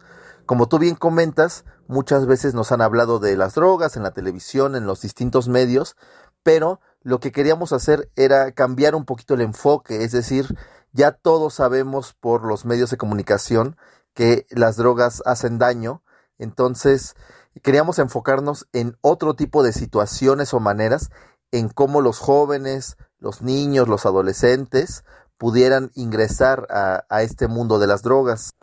Y que dicho sea de paso, hay varios estudios que indican que el apogeo de las redes sociales también ha incentivado el uso de estas sustancias. Entonces estamos pensando que lejos de traer un mensaje un tanto moral o un tanto religioso, lo que queremos es hablar desde la responsabilidad que cada uno tiene de su vida porque muchas veces es muy fácil culpar quizá al gobierno y a la sociedad, y sí, uno no exime de ningún tipo de responsabilidad, pero por supuesto que no solo ese tema es el que está en juego, también ese tema individual para invitar a todas las personas a pensar en todo lo que puede ocasionar Pues sí, efectivamente, la responsabilidad que recae en las personas que ya tienen un criterio, que se han formado una idea, puede ser clara o no, sobre estos temas. Pues si te parece bien, Pablo, vamos a escuchar la cápsula. Perfecto, Deya. Adelante, vamos a escucharla. Alerta. Venimos a informarles que las drogas hacen daño. Consumir sustancias que nos hacen mal no es lo correcto. A nuestras familias no les gustaría que lo hiciéramos. Siguiente. ¿Me podría dar un folleto, por favor? Ten. Siguiente. Espere, ¿de, qué trata? Eh, ahí dice, de las drogas. ¿Y qué dice? No sé. Yo cumplo con dártelo. Lo demás no me importa.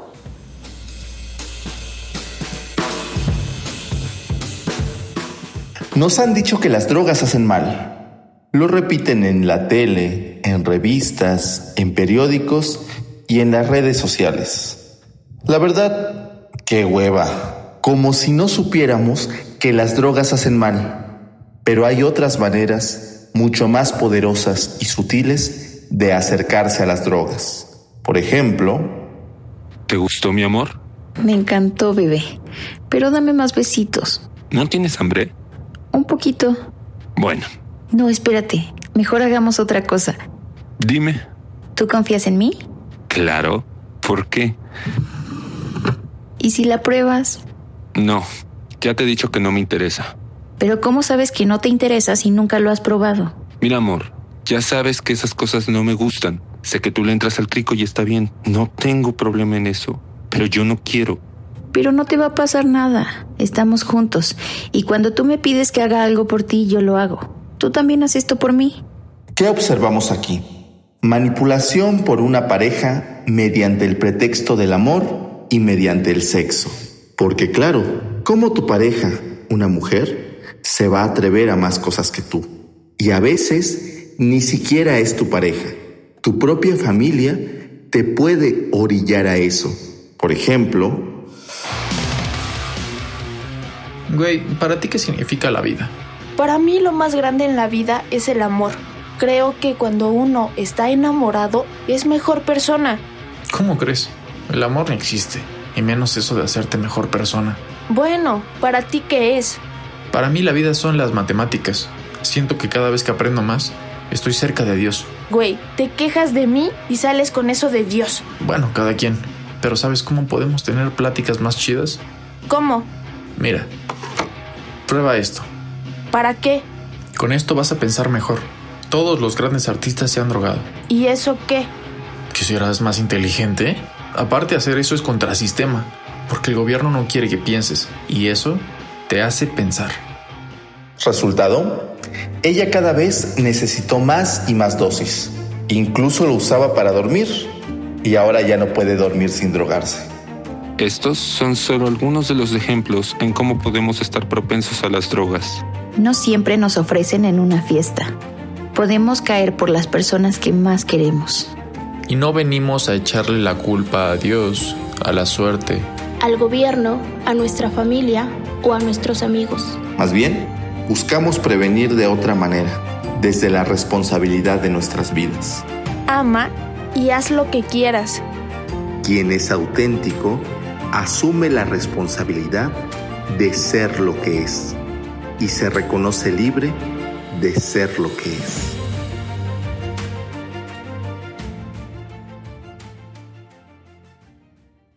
Me gustó mucho esta cápsula, Pablo, eh, su manera de abordar este tema, como bien decías, no desde un ámbito moral, sino quizás incluso en situaciones en que nos hemos visto inmersos o podríamos vernos inmersos en algún momento. Y pues finalmente es un problema mundial muy grave entre muchos jóvenes no por nada se, se, hacen estas grandes campañas e incluso entre países se pide colaboración, por ejemplo, para acabar con temas de drogas, pero al final de cuentas me parece que sí hay una grande responsabilidad en poder decir no, por ejemplo, ante presiones que podamos tener sobre el consumo de drogas. Así es, porque muchas veces pensamos que quizá las drogas solo las podemos encontrar en alguna fiesta, pero no es así. Eh, seres queridos, personas con las cuales nos llevamos muy bien, mejores amigos, podrían ser los que nos inducen a las drogas. Entonces, el tener esa responsabilidad y tener muy claro lo que quiero o no quiero, podría salvar muchas vidas. Y también desde aquí hacer una invitación a que las personas que tengan un hijo tengan también una responsabilidad activa con él, porque también otros estudios demuestran que si un adulto em, está con, con, su hijo, bueno, disminuye de gran manera la posibilidad en que éste se pueda encontrar con, con el mundo de las drogas. Efectivamente, Pablo. Pues nada, no me resta más que agradecerte como siempre que nos traigan tú y poetas errantes este trabajo semanal. Muchas gracias, te mando un abrazo, Pablo. Igualmente, Deyanira, abrazo de vuelta de parte de todos los poetas errantes y espero que muy pronto otra vez estemos juntos compartiendo el aire. Cuídate mucho. Claro que sí. Hasta luego. Continuamos. Esta es una producción de Poetas Errantes, unidos con la poesía y el corazón. Algo en ti me es muy familiar.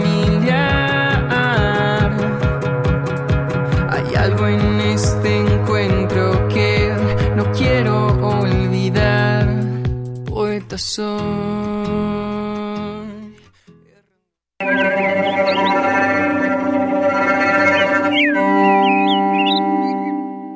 tal? Buenas tardes, ¿cómo están? Soy Rodrigo Sigal, soy el director del Centro Mexicano para la Música y las Artes Sonoras, aquí en la ciudad de Morelia, Michoacán, director del Festival Internacional de Música y Nuevas Tecnologías Visiones Sonoras, que llega a su edición número 19. Y quiero invitar a todos los radioescuchas de Melomanía, el Prisma RU, a que puedan darse una vuelta primero por la página del festival visionesonoras.org para que conozcan todo lo que vamos a presentar a partir del lunes 6 de marzo en la mañana aquí en las instalaciones del CEMAS en Morelia en la Casa de la Cultura en un espacio fantástico.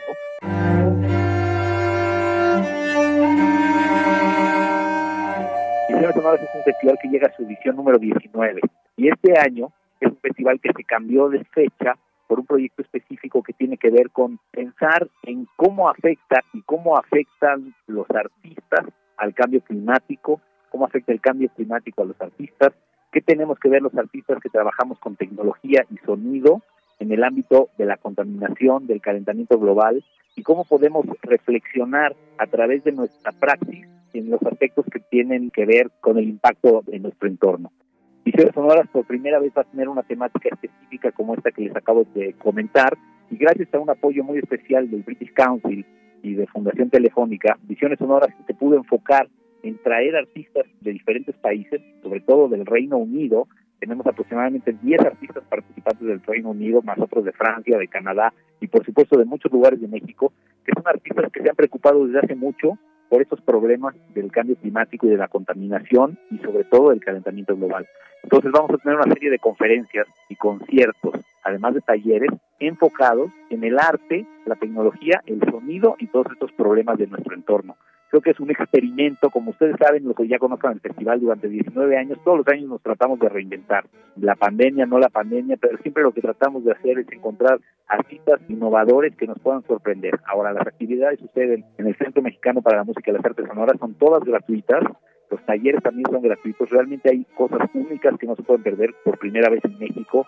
Trabajo con captura de carbono como método para generar sonido, traqueo de la mariposa monarca, conciertos con música específicamente hecha a partir de datos de la naturaleza, instalaciones de plantas y de árboles que están moviéndose y transforman eso en sonido. Realmente creo que va a ser un festival único, original y nos estamos preparando en este 19 aniversario para hacer del 20 aniversario de Ediciones Sonoras en el 2024 algo muy especial. Pero creo que Ediciones Sonoras se transforma, como bien saben ustedes, a los 19 años somos prácticamente mayores de edad y creo que se empieza a mandar solo un festival que ya es el momento de que empiece a conectar con los científicos que vamos a tener invitados, con las instituciones universitarias, con la gente que estudia el cambio climático. Vamos a hacer todo un proyecto de recolección de dispositivos electrónicos para reciclaje. Los invito a conocer la página web visionesonoras.org, en donde van a ver todos los detalles y los esperamos por aquí a partir del lunes 6 de marzo en Morelia, Michoacán, para el festival.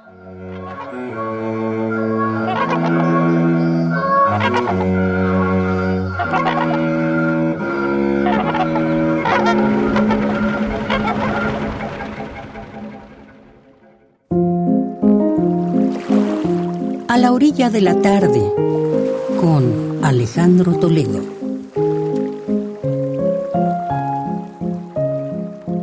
Hoy, como cada 15 días, en este espacio, a la orilla de la tarde, nos acompaña el escritor y ensayista Alejandro Toledo. ¿Cómo estás, Alejandro? Un gusto saludarte. Buenas tardes.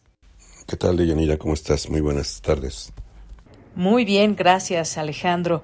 Hoy cuentos reunidos de la escritora Adela Fernández.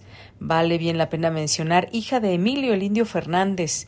Cuéntanos acerca de este libro y por supuesto quizás como siempre lo haces de la trayectoria, en este caso de Adela. Fíjate que de Adela Fernández tengo yo un, recuerdo de, de mi adolescencia. empezaba yo a leer y solía ir a la librería de, del Palacio de Bellas Artes, que estaba entrando a mano, a mano izquierda, era una librería más pequeña que la, que la actual, y en la parte de afuera sacaban sillas y una mesa y organizaban presentaciones de libros. Entonces una de esas noches recuerdo haberme aparecido por ahí, casualmente yo iba a la, a la librería, no a la presentación, y, y de pronto escuché un relato como muy inquietante, eh, que era leído por una mujer de cabello negro, de vestido negro, creo que llevaba incluso lentes negros. Relato muy raro sobre la, relación de, de, un niño negro con, con, una tía que se llamaba Enedina y una, una jaula y, unos, recuerdo unos, unos bebés que estaban encerrados en la jaula como, como si fueran canarios, ¿no? Entonces, eh, la autora era Adela Fernández y, estaba presentando una edición de autor que se llamó El perro, el hábito por la rosa, con viñetas de Marisol Warner Paz. Entonces yo eh, compré el libro y este y, pues lo, leí con, asombro entonces.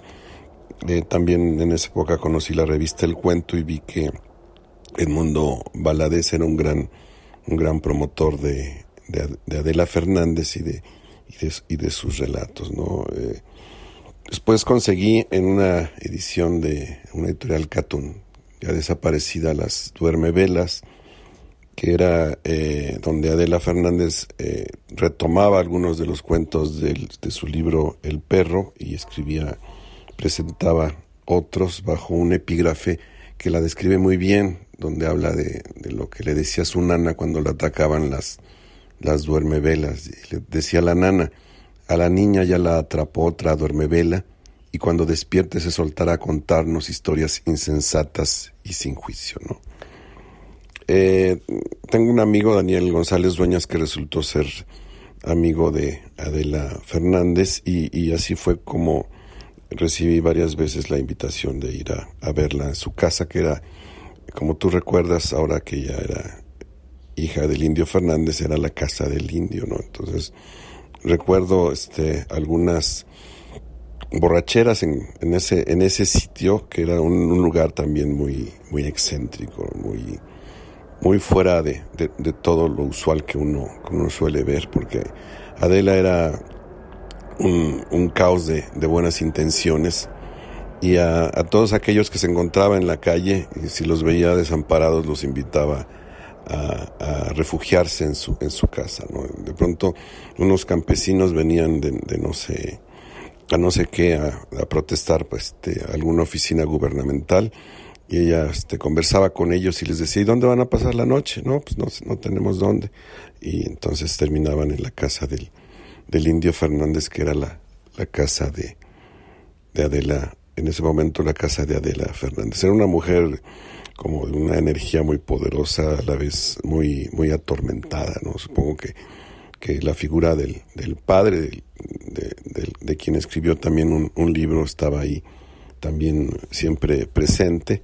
Y en esta reunión del Fondo de Cultura vienen eh, primero el libro que se llama Duerme Velas, que es aquel que surge del perro, el hábito por la rosa y y, algunos cuentos nuevos, y luego un libro que yo no conocía que se llama Vago espinazo de la, de la noche con, con una segunda eh, tanda, digamos, de, de relatos. ¿no?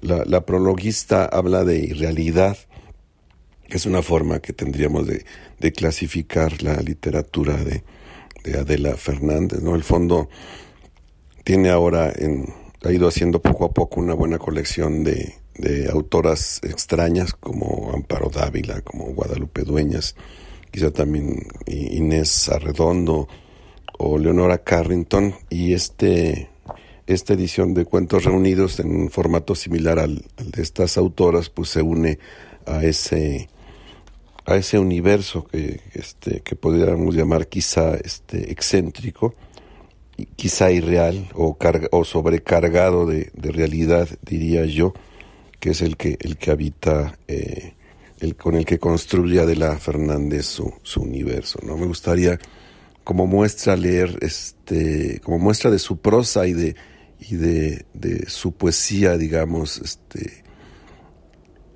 irreal, eh, leer este fragmento de uno de los relatos que se llama Los Vegetantes.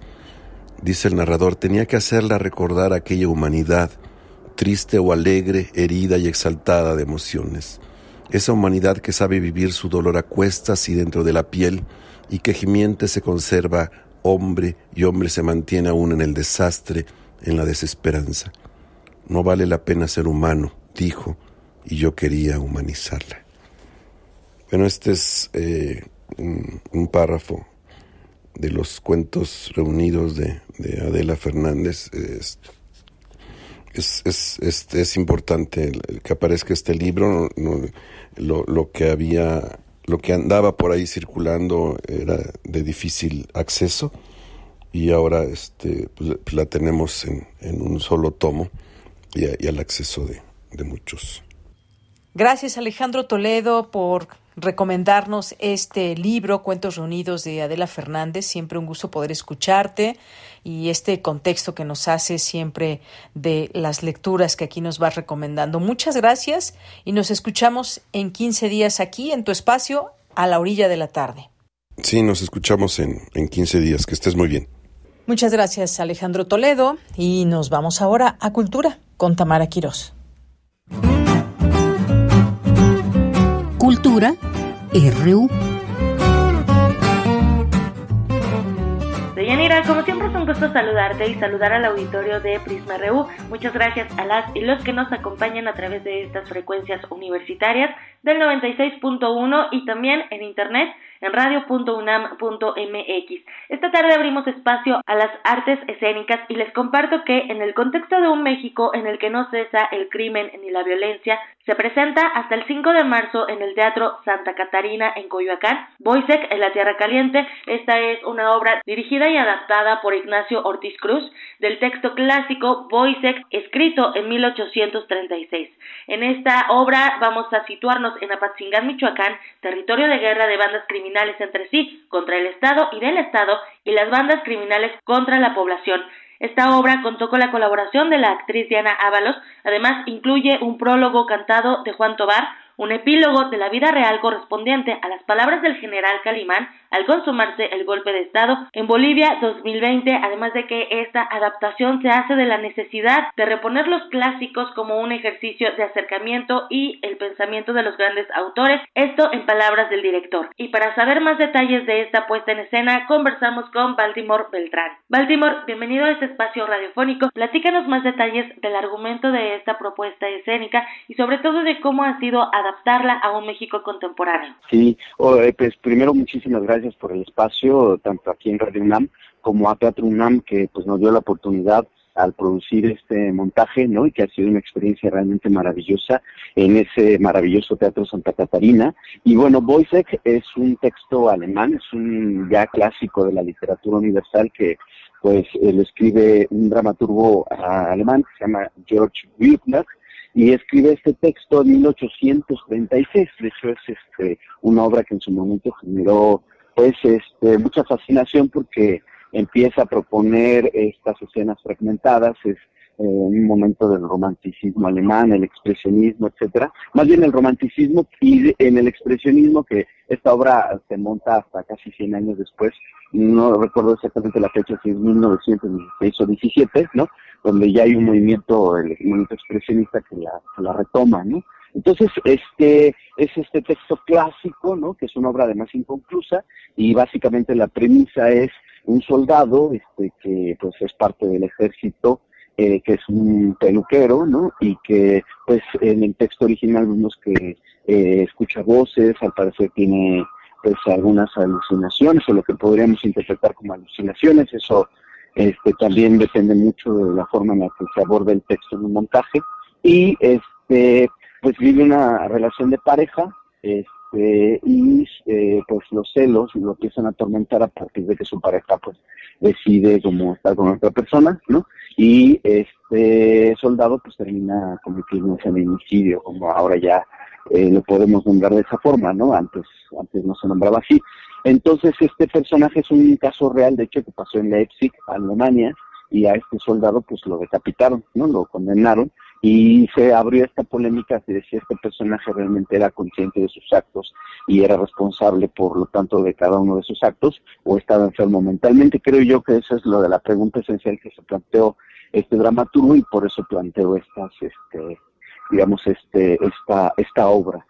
Eh, y hablando de nuestro montaje, voy a decir que en la Tierra Caliente se llama así porque el maestro Ignacio Ortiz hace la adaptación y la ubica, digamos, en un México contemporáneo, en Apachingán, Michoacán, en este contexto además de climático que así se llama, este, esa zona de Michoacán se llama Tierra Caliente porque hace muchísimo calor, y en el contexto actual, pues, de lo que se está viviendo en esta región, los problemas es que hay este, la violencia, de la guerra que hay entre el ejército, narco y todo ese tipo de violencia, es en ese contexto en el que esta adaptación se plantea y a partir de ahí pues se retoma justamente la historia de este soldado que pues tiene este este tipo de pues emociones, delirios, este, que lo llevan finalmente a cometer un feminicidio. Esa sería, digamos, como a grandes rasgos, este, la anécdota, digamos, ¿no? El soldado además también este, está pasando por una especie de experimentos, hay un doctor que hace experimentos eh, con él, ¿no?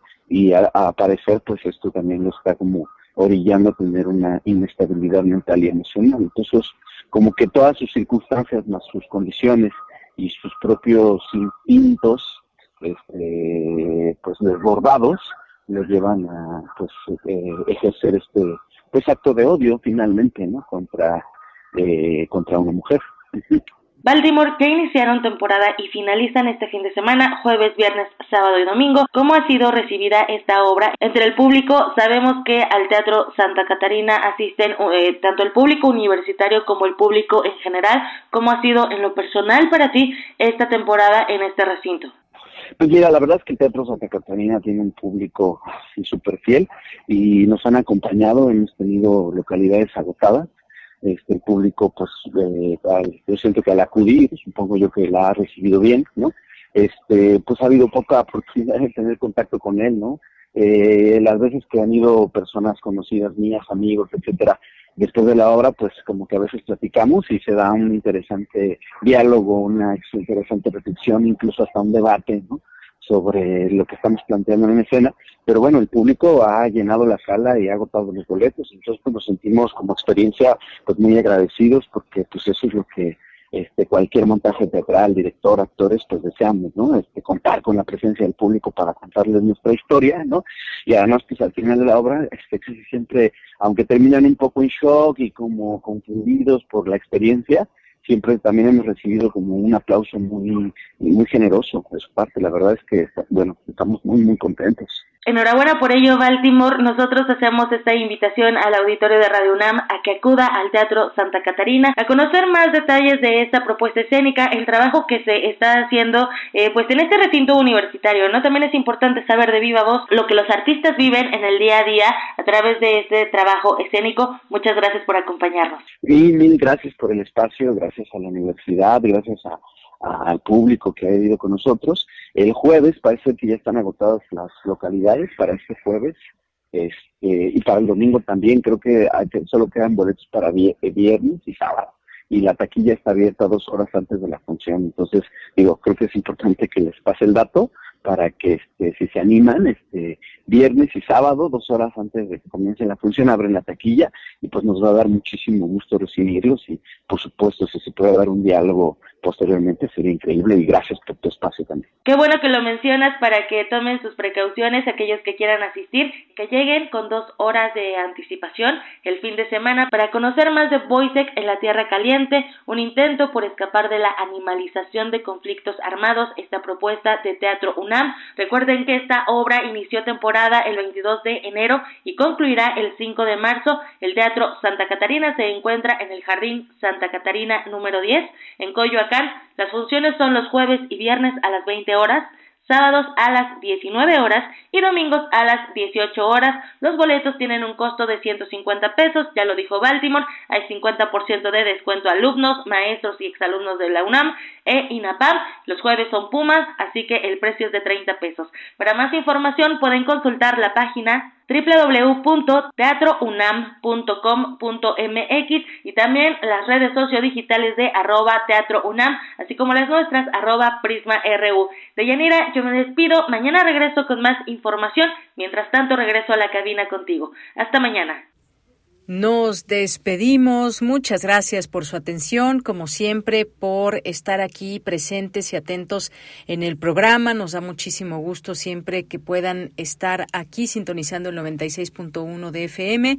Y nos vamos a despedir con esta canción que ya empieza a sonar, porque un 28 de febrero de 1942 nace Brian Jones en Cheltenham, Reino Unido. Fue un músico británico, miembro fundador, junto con el teclista y pianista Ian Stewart, el cantante Mick Jagger y el guitarrista Keith Richards de la banda de rock Rolling Stones en 1962. Durante los primeros años de la agrupación fue su líder y principal instrumentista, destacando en los álbumes Aftermath, Between the Bottoms y Their Satanic Majesty's Request. Así que vamos a despedirnos con ello. Gracias a todo el equipo, Marco Lubián, Denis Licea, José de Jesús Silva, Arturo González, Montserrat Brito, Enrique Pacheco. Aquí en los micrófonos se despide de Yanira Morán. Que tenga una excelente tarde. Nos escuchamos mañana, marzo, 1 de marzo. Gracias por su atención. Buenas tardes, buen provecho y hasta mañana.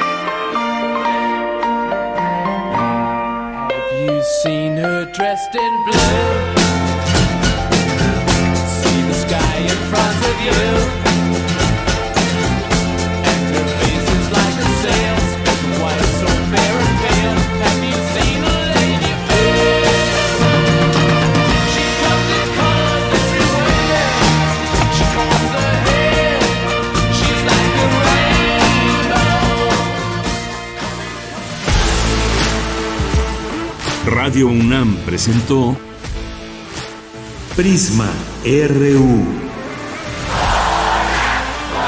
Una mirada universitaria sobre los acontecimientos actuales. Prisma RU. Relatamos al mundo.